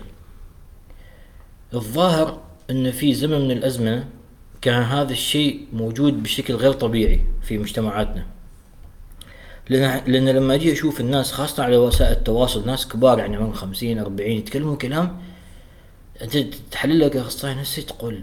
هذا وش اللي مر فيه هذا المسكين اللي يخليه يفكر بهالطريقه ترحمه يعني. اللي تحسه يعني ما في الواقع أو يتكلم بطريقة محرجة لنفسه يعني. وأنا حتى جيلي أنا الثلاثينات نفس الشيء. أعتقد هذا الشيء بدأ يقل الحمد لله مع الجيل الجديد. لكن ان جنرال في مجتمعنا العلاقات السامة كانت موجودة في زمن من الأزمنة بشكل غير طبيعي. والنتيجة والمحصلة شيء اسمه التعلق العاطفي المرضي. أوكي؟ وهذا هو أخص عن الكورونا منتشر هذا موجود في أغلب العلاقات العاطفية العربية ما بس اللي في عمان العربية. وفي مجتمعات الأقليات اللاتينية السود في أمريكا. مجتمعات الأقليات في أمريكا عندهم نفس هذه المشكلة اللي إحنا عندنا. طبعا موجود في أماكن ثانية بس هذه الفئات اللي أنا درستها لما جلست أقارن يعني. على سبيل المثال العنف الأسري domestic violence اللي هو الزوج يضرب زوجته. المجتمع اللاتيني هذا الشيء ثقافتهم. إن واحد يضرب حبيبته أو زوجته عادي يعني أوكي ف في زمن من الازمنه هنا فعندنا في مجتمعنا كان هذا الشيء نفس الشيء إن أنت تضرب زوجتك يعتبر هذا عادي يعني حتى في مقاطع في اليوتيوب يعلمك كيف طريقة الضرب الصح في إيه. واحد يعني إيه. اتذكر إيه. هو كان خليجي. وين كيف تضرب زوجتك وكيف تدفرها وكذا بالضبط. ف- سلامات نحن الحمد لله تو الحين في هذه اللحظة في 2020 مجتمعنا أغلبه الحمد لله طلع من هذا الموضوع. من أنا أقيس حسب اللي أنا أشوفه. فما أنا ما اقاس أعمم. أعمم في تجربتي. بس هاي ما معناته إنها هي قاعدة. بس اللي أنا أشوفه إنه خف. يعني الشباب اللي أنا أشتغل معاهم وربعي ما يمارسوا هذه السلوكيات الحمد لله. بس أنا متأكد فيه. بس أنا ما شفت الحين كثير. فآخر سنة سنتين أشوف في طفرة إيجابية. آه فبيتحسن أكثر. الله لكن العلاقات السامة ما زالت موجودة. التعلق العاطفي المرضي جذوره في علاقة الطفل مع أمه وأبوه. فإذا عندك أب مصاب باضطراب الشخصية النرجسية البنت أوتوماتيكيا في 80% من الحالات بتكون علاقاتها العاطفية فيها تعلق مرضي مع شخص نرجسي. تخيل مخك إنه software كمبيوتر في software فالبنت هذه تبرمج الكمبيوتر هذا على الشخصية النرجسية فهي تنجذب حال أو تكون سهل عرضة للشخص النرجسي. والشخص النرجسي إيش لعبته؟ يروح على الإنستغرام يرسل على عشرة بنات رسالة نفس الرسالة. يغزو ال direct إيه، عشرة رسائل. أوكي. زين؟ بعدين وعنده أسلوب الشخص النرجسي charming جذاب يعني. وفي عنده شيء يعزز في هذا الشيء يا إنه وسيم يا إنه عنده فلوس يا إنه شخصيته حلوة إنه عنده حس الفكاهة زين في شيء مستند في عليه. شيء مستند عليه بالضبط. فيروح يرمي الصنارة في عشرة أماكن. يرمي الطعم من واحدة. فيهم أو أكثر عندها مشكلة التعلق المرضي عندها هذا النقص. فهي بتأخذ الطعم هو بيعطيها شيء يسموه love bombing اللي هو في البداية يعطيها يعني يخليها تعيش جو. هي تقول في مخها مسكينة تقول ان هذا بيعوضني الحين. الشيء اللي أنا ما حصلته من أبوي في الطفولة أو من أهلي أوكي. أو من إخواني اللي هو ح- أمان الرجل أو الذكر في حياته. أول ما صاحبنا يتأكد إنه هي got her خلاص هنا ينقلب عليها 180 يطلع درجة. الوجه الحقيقي. يطلع وجه حقيقي فكيف تصيد الشخص النرجسي؟ إذا شفت في أول فترة يسوي هذا يعني تو قاس أس- اخبرهم هالمعلومة. يغير ال techniques ماله بس ما فيهم صبر. الشخص النرجسي ما في صبر. فإذا إذا البنت أو الولد ما تجاوب مع الشخص اللي جاي يسوي معاه كذا هذا بيروح الناحيه الثانية على طول. ما فيهم صبر يعني. فما نادرا ما تشوف شخص نرجسي يجلس سنة أو أكثر يريد هذه هذه أنا أريد طيح هذه. هذا في في مثل ذكرتني واحد من الشباب كان يقوم بهذه العملية. يقول لك الصيد يحتاج صبر. فهم حتى عندهم مبادئ عندهم قواعد في الشغل. أيوه ف... بس بس حلو إنك خربت الت- التكنيكات. أيوه أيوه ف نادرا ما يكون في كذا صبر أصلا يعني بس في ناس هذه حياتهم. هذه هو يعني هو يشتغل وعنده حياة بس هذا ما أولوياته. أولويات اللعبة هذه يعني these mind games. يعني مم، أوكي. لا كنت تقول شيء يعني؟ لا، لا، لا. لا أوكي فهذا ال mind games مثلا تحصل عنده أكثر من تليفون. رقم تليفون أوكي؟ واحد اثنين ثلاثة أكثر من حساب حسابات وهمية. أنا في قصة سمعتها من واحد عن واحد. قلت هذا هذا صح إن اللي هو سواه غلط. زين لكن يحتاج نجلس معاه نشوف كيف ذكي كذا. creative أيوه جلس تقريبا ما أعرف 15 سنة 10 سنوات متزوج حرمتين ومعيشينهم في نفس المنطقة واحدة واحدة فيهم تعرف. فهمان؟ إيه. هذا أسطورة. إيه. تخيل. كيف كيف؟ أنا وحيد انصدمت فليش أقول لك هذا المثال؟ لأن نحن مجتمعنا أصلا مبني على العلاقات والتواصل والكلام يعني أنت تعرف إيه، جيرانك بالضبط. تعرف من كل المناطق بالضبط. اللي يمكن ساعده إن زوجته الثانية ما عمانية. هذا الشيء ساعده. والقصة الجانب المحزن في الموضوع إن الزوجة الثانية كانت من أحد الدول العربية وهي عندها هذا مشكلة تعلق مرضي. أوكي. فكان لكن عندها بشكل حاد جدا فإيش اللي صار معاها؟ ما تقدر تتنفس إذا هو ما يسمح لها. لهالدرجه متحكم فيها كأنه remote control يعني. فكان أعتقد هذا اللي بس اللي يعني عشان أنت يكون عندك هذا الطاقة إنك تحافظ على هذا المش الموضوع اللي سنوات وهو رجال كبير يعني ما إنه صغير. الخبرة تلعب دور. إيه. ف وفي عندنا قصص واجد كذا. بس يعني ما بالسر بس هذه لفتت انتباهي قبل خمس سنوات لما كنت أو أكثر لما كنت في الوزارة. آه كنت اشتغل في أحد الوزارات فمر عليها القصة. بس في الأغلب خلينا نرجع للموضوع أحسن العلاقات السامة. مسمومه أيوه مسمومه السام- أيوه المسمومة والسامة. فتبدأ من الأم والأب في البيت مع الأطفال. بعدين الأطفال يكبروا يصيروا مراهقين ويكتسبوا بعض السلوكيات السامة. فنحن أنا حاولت إني أحطها في هذا خط التواصل الثلاث أنواع communication أيوة. skills فغير عن كذا عندك ال mind games اللي ذكرناهم أيضا. so so عندك في ال mind games شيء اسمه gaslighting يعني؟ جاس لايتنج ما في مصطلح باللغة العربية حاله كبديل يعني بس معناه هو تلاعب ذهني يخلي الإنسان يشكك في نفسه. فمثلا هو يعني مثال فقط هذا افتراضي. زوج يقول حق زوجته إن انت مثلا حبيبتي السابقه أو كذا أحلى منك مثلا. وهي انصدمت كذا بس من الخوف ما قالت شيء. Okay؟ بعد فترة تشجعت جاية تحاسبه تقول له أنت كيف تقول كذا؟ يقول أنا ما قلت. أنت تتخيلي. Okay. هذا يسموه gaslighting تشكك الواحد فهي تروح مسكينة تقعد تفكر تقول أنا أتوهم؟ ولا إيش الموضوع؟ ولا كنت أحلم ولا أيوه ويش؟ بالضبط. فهذا يسموه gaslighting آه مثلا الأب كيف يسوي gaslighting مع أولاده؟ زين مثلا هو في السيارة يسوق السياره حتطلع عليه سبه سب حد في الشارع يعني.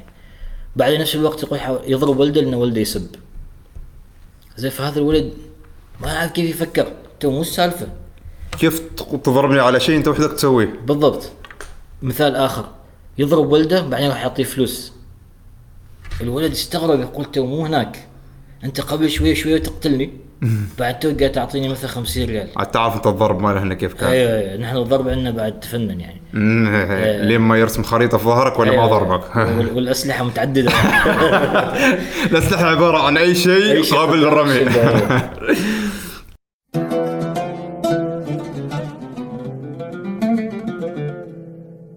في هنا كذا كذا كذا كذا تساؤل أنا يعني نفس الشيء له علاقة بال- بالمحور السابق اللي هو آه، دا نلاحظ يمكن انت ذكرته بطريقة عرضية اللي هو حب التملك إنه مثلا مثلا في شخص وهذا موجود خصوصا بين مثلا بين علاقة الأب بابنه أو الأم إيه. ببنتها أو الزوج بزوجته أو. العكس إنه هو يحس إن هذا الشخص ملكي كأنه يجرد الشخص من من مثلا من إنه إنسان بالغ وعنده مسؤولية عن نفسه وكذا. فمن جانب صحي نفساني كيف ترى الموضوع؟ دمار شامل. انت كيف تكون إنسان صحي استقلالي؟ إنك أنت تعطيه حرية التعبير تخليه يفكر ياخذ قراراته مثلا صغير راح يختار لبسه. خليه يعطي رأيه. خليه يختار اللون على الأقل. فالام والأب اللي يسوي هالحركه اللي تحكموا بالقلم والمسطرة. في حياة الأبناء ي- يخلق الشخص معاق نفسيا. ما يقدر يسوي شيء بروحه. يكبر يصير مدير شركة لأنه هو ذكي وعنده شيء بس ما يعرف يأخذ قرارات. ويجي بعدين يتصل في أنا يقول لي أستاذ أنا أنا هو إنسان ذكي يغسلني أنا في, الذكاء بس نفسيا معاق. لأنه يوم كان صغير ما يقدر يسوي شيء ما يقدر يتنسخ كف. حت- حتى تخصصه اختاره أيوه. حاله لبسه أيوه. سيارته أيوه، أيوه. من يتزوج؟ الكفن اللي بيدفن فيه. كلهم يختاروا له يعني مين بيتزوج أسامي أولاده. فكيف تتوقع هذا الإنسان يطلع شخص طبيعي؟ وأنت أخذت منه أساس الإنسان اللي هو حرية الفكر. حرية الاختيار أبسط حرية حاجة. الاختيار حريه الأفكار. يعني مثلا كيف ما يستوي تختار الشخص اللي بتتزوجه؟ كيف هذا أنا اللي ما فهمتها للان آه، يعني كيف سوري على هذا الكلام بس ما في تفسير ثاني. هذا يسمى تجارب البشر. أنا أسميه كذا. هو تجارب البشر ظاهرة عالمية أزمة. اختطاف أطفال وبيعهم أوكي؟ هذه قوية صح؟ ليش ما نفكر فيها بهالطريقه لما واحد يتقدم حل بنتك وأنت مثلا ما تستشيرها وما تعطيها رأيها وتوافق كأنك بعد بنتك. بالضبط. في مهر دخل صح؟ وفي قصص أنا سمعتهم بنفسي ناس اشتغلت معاهم الأب وافق بس عشان هو ياخذ المهر. فهذه كانت صفقة هذه ما كانت زيجة يعني. فانا يعني نفس ما قلت هذا تجارب البشر أشوفه كذا صراحة. ما رح ما بلف وادور يعني هذه تجارب البشر وانتهاك للإنسان يعني. فهذا بعد وش مصير هذا الزواج أنت مثلا لو تفكر فيها من ذي الناحية؟ إيش مصير الإنسان المسكينة هذه؟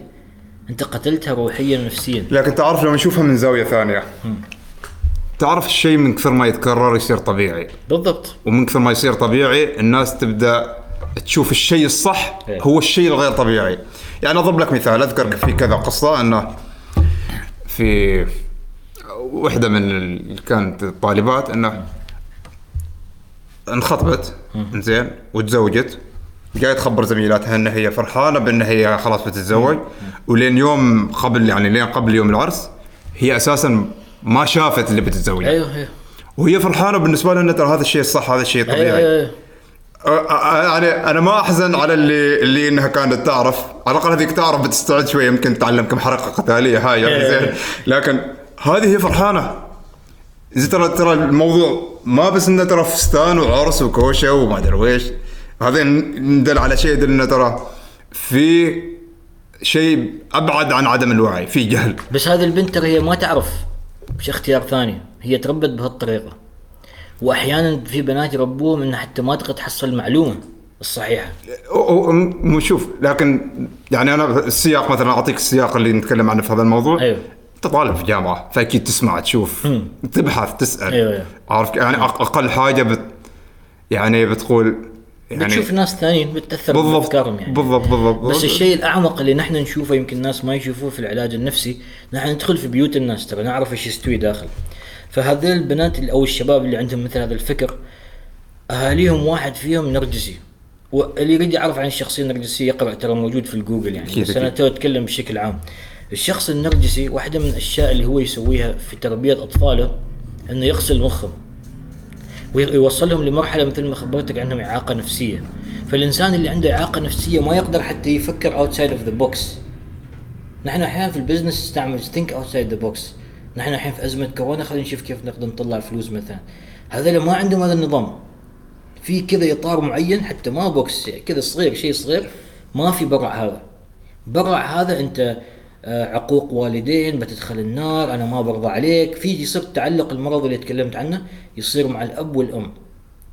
ففي ناس كذا من من قوة هذه الإعاقة النفسية هو ما يقدر حتى المنطق ما في common sense ما في اللي هي مثلا wait أنا هذا الشخص ما أعرفه. أكيد. ويش لو طلع هذا مثلا في ألف ولا باء ولا ياء مثلا ما نعرف إيش فيه يعني. هل أنا بل- بتأقلم معاه جسديا؟ يعني الموضوع ترى يعني جدا لما أنا أنا إيه. ما ما أقول لك إني منصدم كثر ما أنا ترى أنا أستغرب إنه في ناس ممكن إنك تروح يعني أنت عمرك مثلا نفترض عمرك 25 إيه. زين. آه، بنقول إذا مستوى الأعمار 70 باقي من حياتك حوالي كم؟ 35 سنة 40 50 مثلاً، خم... 45. نقول مثلا 50 سنة إيه. 45 سنة. أنت بتروح تعيشهم مع شخص؟ ما تعرفه. ما تعرفه. ما يمكن حتى جلست سولفت معه. تعرف الطامة الكبرى وين؟ عشان نتكلم بشفافية. الطامة الكبرى ما هنا. الطامة الكبرى إنهم بيعيشوا مع بعض بيجيبوا أطفال وما يحبوا بعض وكل واحد يروح يسوي علاقة ثانية برا. هذه صدمه هذه كارثة. هذا اللي قاعد يصير ترى عندنا الحين. بس الناس ما كارثة. تريد تواجه هذا الشيء. لما أقول لهم زين يا أخي طلقوا لا الأولاد كلام الناس السمعة. أوكي. الأولاد قلنا لكم إنه نحن نقدر نساعدهم نفسيا. كلام الناس ما يأكل عيش. زين أنت عادي عندك تروح تسوي شيء محرم اللي هي علاقات خارج الزواج؟ عشان كلام الناس. عشان كلام الناس. الحين انت خبرني ويش الصح ويش الغلط. أنا أحيانا أتلخبط. قلت مين الصح وإيش المبادئ الحين يعني؟ فعلا إيش فعلا. المبادئ اللي تربينا عليها؟ ترى شفت أشوف الناس صارت واجد غريبة يعني. وقت شيء يناسب بيدخل الدين في الموضوع وقت ما يناسب أجندته انسى. بيطلع الموضوع. فما يصير كذا هذا الكلام. فهذه الطامة الكبرى لما تتزوج شخص ما تعرفه. أكيد. إن أنت في الأغلب بتسوي هذه الأشياء. لانها أساس أنت ما حابين أنت ما أيوة. حاملنا بس يبقى إنه في حالات تضبط. تضبط. انت وحظك اكشط ربك أيوه. والله صار؟ أيوة، انت انت وحظك يعني. إنزين آه بننتقل لموضوع ثاني واللي هو عن حملة لا تسكتي هذه الحملة اللي هي كانت آه، تدعم آه، حقوق المرأة ضد العنف وفي نفس الوقت آه، حملة توعوية عن مدى العنف الذي تتعرض له المرأة في المجتمع. إنزين آه أنت تدعم هذه الحملة؟ أكيد طبعا. إنزين. 100% أوكي. آه ليش تدعم هذه الحملة؟ بالإضافة إلى أنه ما مدى الضرر أو ال- العنف الذي تتعرض له المرأة أو حتى أي شخص من المجتمع ونحن ما جالسين نشوفه. مم. أوكي. ليش أدعمها؟ لأن هذا الشيء بديهي. لما تشوف إنسان مظلوم أو مهمش لازم تتكلم وتقول شيء. بس للأسف صار أغلب الناس كل واحد مشغول في نفسه. أنا عندي هالاختيار. أنا أنا ما ما مستفيد شيء من هذا الموضوع ما أكسب من وراه شيء. بس هاي هاي هاي الدوده تعرف؟ ما أقدر أشوف شيء غلط وأسكت يا أخي. شغلي كذا أنا جلساتي مع النساء معنفات و ما- ش- لما كنت أشتغل في الوزارة أنا ذا الكلام ما جاي منه من جيبي. أنا كنت أشتغل في مؤسسة حكومية وكل الوقائع اللي أتكلم عنها و- وحجم المشكلة أنا ما جبته من عندي من عملي في الوزارة. هم اللي علمونا هالأشياء. حكومتنا تعرف حجم المشكلة وتحاول. فنحن لازم كشعب أظن ناخذ مسؤوليتنا. طبعا. ما نقدر نقول هم إيش بيسوون؟ هم بيسووا خط. بس اللي يشتغل في الخط البنت اللي بتستقبل المكالمه إيش كيف تفكر هي؟ لأن في بنات يشتغلوا في هذه المجالات تصل فيها واحدة مضروبة ضرب أختي بس هذا أبو عيالك البيت ما أدري إيش أطفال مستقبلهم. أنت وظيفتك تطبطبي عليها ولا تشيل البلاغ ولا كيف؟ بالضبط. فهذه مشكلة ثانية. على العموم ليش أدعم الحمله لأنه هو شيء بديهي؟ لا أنا أحس إن الناس ما قادرين يعني يو- يوقفوا وراء هذه الحملة بشكل قوي لأنهم ما فاهمينها. الحملة هي عبارة عن كم بنت عمانية يحبوا بلدهم حقيقي ومجتمعهم ويريد يعملوا تغيير إيجابي. بنات صغار في السن بداية العشرينات أغلبهم يعني. هم ستة سبعة أنا ما ما أعرف بالضبط كم. وهم اللي سووا أنا بس أدعم ما لي علاقة في الحملة بشكل مباشر. فسووا الحملة والهدف منها إنه يشجعوا النساء المعنفات إنهم يطلبوا المساعدة ويطلعوا من هذيك البيئة السامة. من اسمها لا تسكتي أيوه. يعني بلغي خذي حقك. أشياء جانبية مع الحملة مثلا توعية. إيش هو العنف؟ آه كيف مفروض إن زوجك يعاملك وإلى آخره؟ أنا كمحمد آخذ الموضوع وأدخل فيه مع الرجل أيضا. العنف اللي يصير مع الذكور في المدرسة التحرشات الجنسية آه الولد اللي أبوه يعني في آباء أنت عند ولد واحد ومثلا أربع بنات. زين أنا ما أضرب بناتي شكرا ما قصرت لكن هذاك راح فيها. فهذاك الولد إيش ذنبه مسكين؟ ينضرب من هو فتح عينه على الدنيا ما في خيزران ما انكسرت فاه يعني إيش ذنب هذا الولد يعني؟ يطلع كيف؟ يعني في عندي شباب يشتغل معاهم مقتبل العمر مو أذكياء كاريزما وكذا بس عنده خوف من الحياة. في واحد في منتصف العشرينات إذا أمه طلعت من البيت يصير لها نوبة هلع. هذا ما طبيعي. لما تجي تشوف تاريخ حياته هو صغير حتى تحرش فيه جنسيا. أبوه كان يضربه ضرب مبرح. زين فحتى لو الشباب يعني الحملة هذه صح تتكلم عن المرأة بس أنا أشتغلها في التوعية العامة ضد العنف. عشان كذا نقول العنف الأسري ما أيوة. بس العنف ضد المرأة. فأنا أحس إن المفروض المجتمع كله يوقف وراء هذه الحملة. ممتاز. زين هل هل تعتقد إن الموضوع كبير لدرجة إنه آه، يحتاج انه تصير له حملة؟ أيوه. وإن نرفع عريضة لوزيره التنمية؟ أنا أحس هذا بعد ما يكفي. بعد تحتاج زيادة. يحتاج زيادة. هذا يحتاج يحتاج مثلا إذا أنا أتخيل يعني الأمور كيف أحتاج حد عنده منصب كبير في البلد وعنده يعني كل حد يحبه مثلا الشيخ أحمد الخليلي لما طلع قال بدنا بيسوي دعاء جماعي شفت الأرقام أنت الناس اللي دخلوا؟ بالملايين صح؟ طبعا زين يقدر هو يسوي يحل لنا هالمشكلة إنه يطلع ويقول خلاص يعني لا تضربوا أولادكم وعاملوهم زين وكذا يعني يوقف ضد العنف. أكيد أيوه أكيد. فنقدر نسوي شيء من هذا القبيل. أنا أحس إن هذا الموضوع كبير لهذه الدرجة. نحتاج الشيخ احمد الخليل يساعدنا فيه. يعني هو صح حملة لا تسكت تتكلم عن المرأة بس العنف يلوف كل حد. أكيد. أيوه فانا طبعا أنا اتكلم عنه بشكل عام. يعني فانا لما هو بيطلع يتكلم أنا أنا أطلب هذا الطلب شخصيا. أحتاج حد مثل سماحة الشيخ يساعدنا في هذا الموضوع. لأن إحنا كأخصائيين نفسيين نشوف اللي يصير. وإذا تحب بلدك وتحب مجتمعك وتفتخر أنك عماني وما تريد وطنك يتحسن طبعا صح؟ أكيد، شيء بديهي. أكيد، فأنا. أقول لك أنا أقول لك أنا متأكد من الكلام. إذا خذينا خطوة إيجابية في موضوع العنف أغلب المشاكل اللي عندنا بتروح. اللي أنت تحس اقتصاديا الفروقات الاجتماعية ما أعرف إيش كذا كله بيروح. هذه مشكلتنا أساسية في المجتمع. اللي هي العنف الأسري ضد الأطفال أو شريك الحياة. الآن بننتقل لموضوع نوعا ما جدا حساس. وأنا ما أعرف ليش. وسائل الإعلام معنا تتجنب تتكلم عنه. أو يمكن حتى ما تتكلم عنه. بالرغم إنه هو هذا الموضوع ممكن إنه يمس كل حد أو يمس كل بيت اللي هو التحرش الجنسي بالأطفال. فهذا موضوع جدا منتشر. إيه. زين. وما حد يتكلم عنه بس نحن اليوم بنتكلم عنه من ناحية اللي هو آه، الصحة النفسية من ناحية نفسانية. أول شيء بيكون سؤال من شقين. أيوه كيف ممكن تحمي طفلك من التحرش الجنسي؟ الشق الثاني إذا افترضنا أن في شخص لما كان طفل تعرض لتحرش جنسي كيف ممكن يعالج هذا الشيء؟ ممتاز. كيف تحمي الطفل؟ آه، أول شيء يكون في علاقة حلوة مع الام والاب يعني في انفتاح في الكلام فيأخذ ويعطي ويفهم الطفل من هو يعني من سنه صغير تبدأ الثقافة الجنسية أو ثقافة الحماية أحيانا. يعني اثنيناتهم الثقافة الجنسية ما تحتاجها وانت طفل تحتاج ثقافة حماية. مثلا تعلم طفلك إنه ما تخلي أحد يلمسك في أماكن معينة. إلا والدتك مثلا لما تسبحك. حتى أبوك ما ما, ما, مسموح.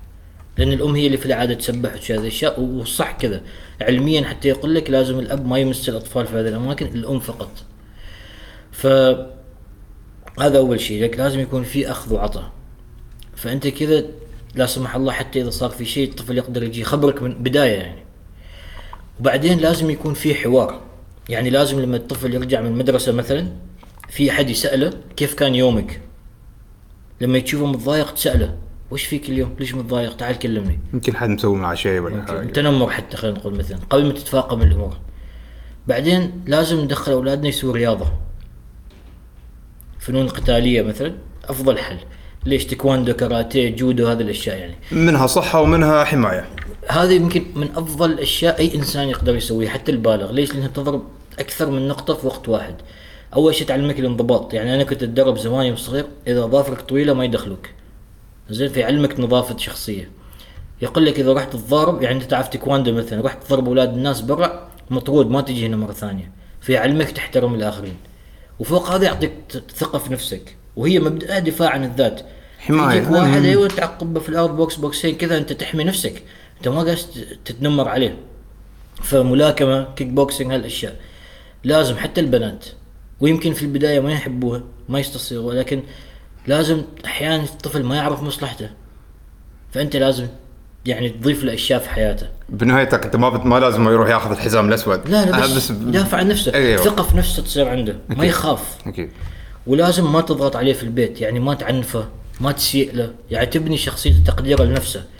الطفل اللي تقديره لذاته زين يقدر يحط حدود. فيجي ولد مثلا يحاول يسوي معه حركة غلط يعرف يرد يعرف ياخذ موقف. حتى قبل ما يروح البيت تحصله راح عند المدير يقول له شوف أنا صار معي كذا تتصرف أنت ولا أنا بتصرف؟ كذا يقول له يعني. فلازم تخلي طفلك شخصيته تكون بارزة يعني. مثل في حاجة في حاجة أنت بتتكلم يعني. كذا جات في بالي كنا نسولف فيها أنا وواحد من الشباب. ودائما دائما نسمعها تتكرر أنه يقول لك آه نحن يا ما انضربنا لما كنا صغار يا ما تكسرن إيه. فينا خيازوريه ما أدري ويش اللي إيه. تو لا تدلعوهم ما أدري ويش يعني تحس إنه في فريقين. الفريق اللي هو مع الضرب. إيه. إنزين. مع إنه يكسر فيك خيزران ويقول ان هذا بي- الضرب يصنع الرجال. إيه. في فريق ثاني يقول اللي هو آه، لا تعنف مثلا آه، تفاهم معه وهالشيء هل نحن نقول لازم نحصل حل وسط ولا؟ العنف مثل الزنا. أوكي. زين أنا الشيء اللي كنت أقصده ما الضرب اللي هو okay خليني المبرح اصلح الجمله Okay. الضرب مثل الزنا. في؟ قاموسي أنا الزنا حرام من أكبر الكبائر في الدين صح؟ أنا عندي الضرب من أكبر الكبائر. Okay. حتى لو. حتى لو كان ضرب تأديبي؟ ما في شيء اسمه ضرب تأديبي. أي ضرب أي أذى جسدي للطفل أنا بسألك سؤال. الحين أنت سويت شيء غلط. مثلا أنا جالس أشرح لك نقطة في علم النفس أنت ما فهمتها. يعقبك أشيل شيء واكرهك فيه؟ لا طبعا. بديهي صح؟ لا طبعا. ليش نرضاها على الطفل؟ صحيح. وأنا أقول هالجمله لأن عارف إنها بتخلي الواحد كيف مثل زي كذا؟ ما مشكلة عادي. خذ لك صدمات في الحياة شوي ما مشكلة. أوكي. بس أنا هذا مبدئي مع الأطفال. مع أي إنسان ضد العنف بك... إحنا ما عايشين في غابة يا أخي. صح. إحنا ما عايشين في زمن الجاهلية في- أو في غابة. ما تعرف تتكلم؟ ما تعرف تتفاهم مع ولدك؟ لا تجيب أطفال. صراحة. ما تعرف تتفاهم مع ولدك؟ لا تجيب أطفال. بعدين اللي يقول لك إن الضرب مثلا ما يسوي شيء نحن ضربنا وكذا. بقول بكون محترم وبقول إنه أنت ما مؤهل إنك تحدد هذا الشيء. هذا يحتاج مختص نفسي يجلس معاك يدرسك أنت والبلاوي اللي في مخك. بعدين نقدر نحدد أنت okay ولا ما okay. يمكن انت متروس عقد وانت أنا, أنا ما ما عندي ضمان. خلي كاميرا في سيارة هذا الشخص أو في البيت. شوف كيف يتصرف. شوف لما يسوق سيارة كيف سب اللي يسب على الناس. واحد طلع عليه أو حد ما يمشي. شوف كيف يسب. شوف كيف يعامل زوجته كيف يعامل أمه وأبوه وأطفاله. بعدين قل لي أنا ما استوى لي شيء. شوف كيف يعامل موظفينه في الدوام. شوف انتاجيته في العمل. بعدين قل لي الضرب ما أثر. فما تقدر. هذا الناس اللي يقولوا كذا ما ينتموا ل 2020 بصراحة ما ينتموا 2020 ناس جالسة تفكر في أشياء advanced أكثر. نحن لازم نفكر كيف نسوي diversification حال اقتصادنا. ما نعتمد على البترول. نريد خلينا نتكلم في أشياء أكبر. البديهيات ليش ما زلنا نتناقش فيها؟ ليش هذا ال- الاستماتة في الدفاع عن ال- الضرب يعني. وش ال obsession الهوس في هذا الموضوع؟ ليش الناس تحب؟ يعني ليش هذه السادية ما زالت آه، مغروسة.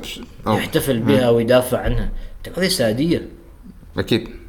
أكيد أكيد. نرجع لل- لل- للمحور اللي هو ال- ال- ال- اللي هو التحرش. كيف ممكن تحمي طفلك؟ إيه. زين تكلمت عن كيف ممكن تكلمنا تحمي عن بعض الأشياء آه، بعدين أيوه. نتكلم عن دور المدرسة ودور الشرطة ودور المؤسسات الاجتماعية كل واحد له دور.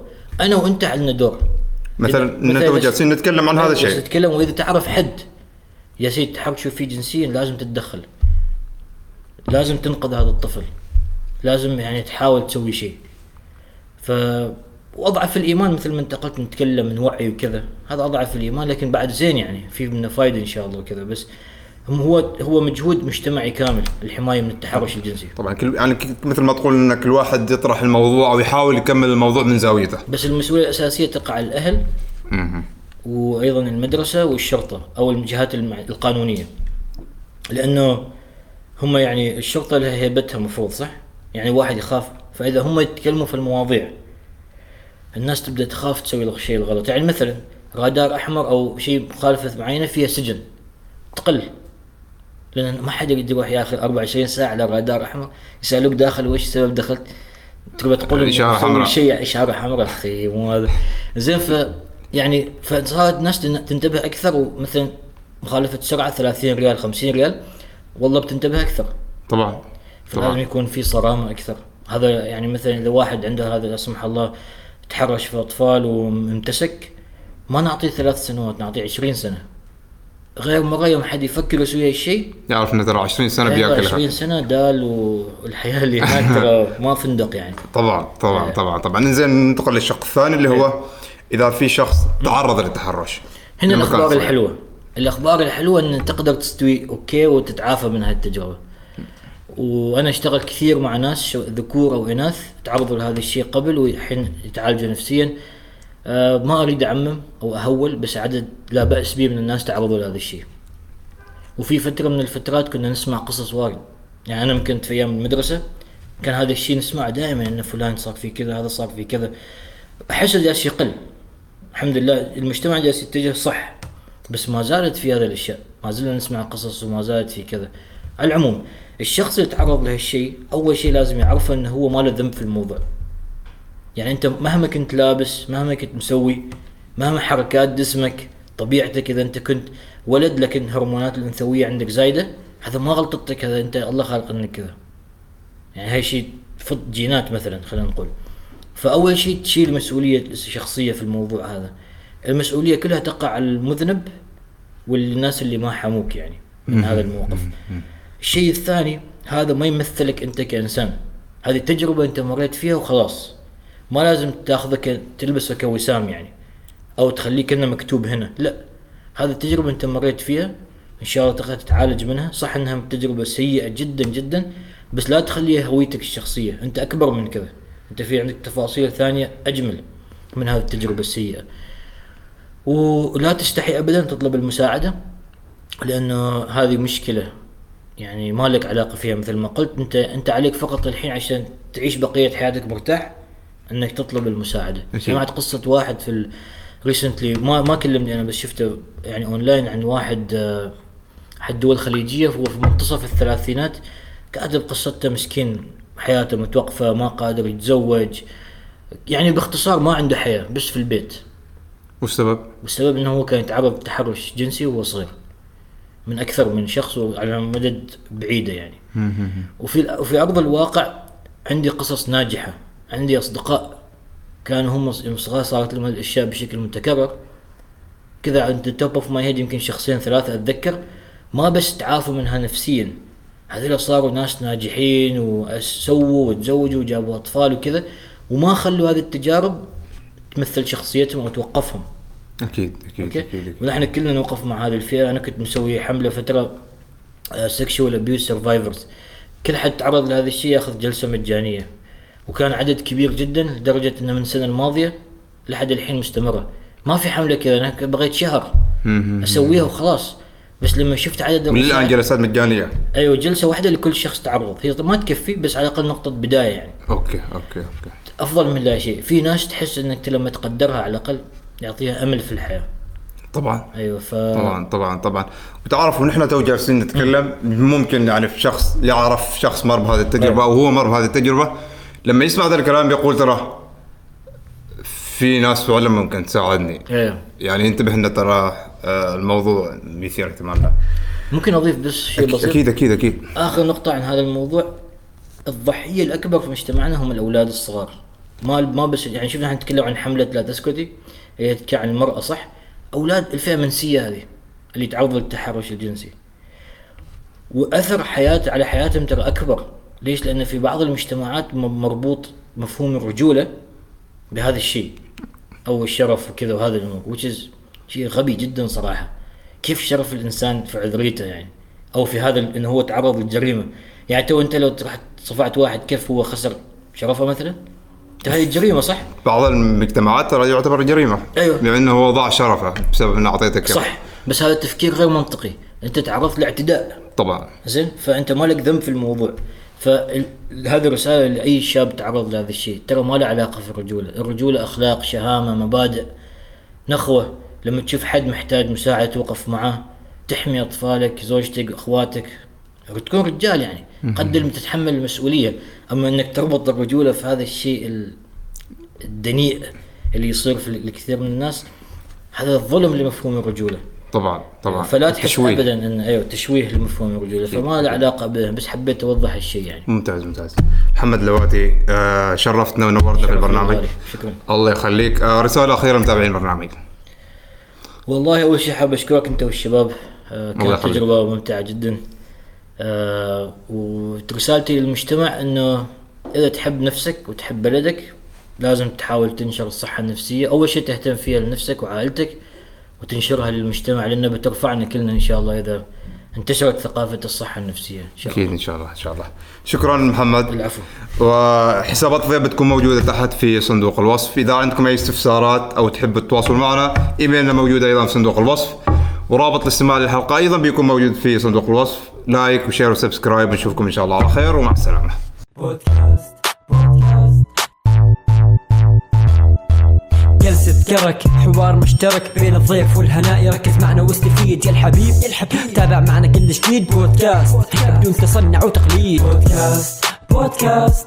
لا لا لا لا لا لا. بودكاست بودكاست.